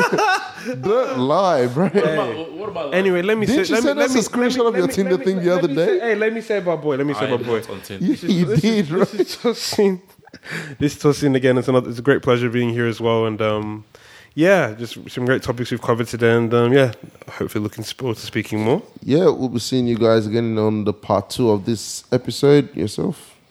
Yeah, and um, you guys, you know, you can find me on Instagram at 4L, F O U R R E L L. Let's make it. Let's start a For petition, guys. L. Let's get a peti- petition going. So he posts. Let's for um, for Owa to post something on his Instagram, his personal Instagram page. I will one post for the bot for the Nah, podcast. hey, we need another one. It's time to update. Yes, that's right. You do. Your your freaking page is empty. Exactly. Hey, petition hashtag. It's empty. It's Do you guys for a reason, understand right? that the person who does not have social media is trying to get me to post? Ah, Irony.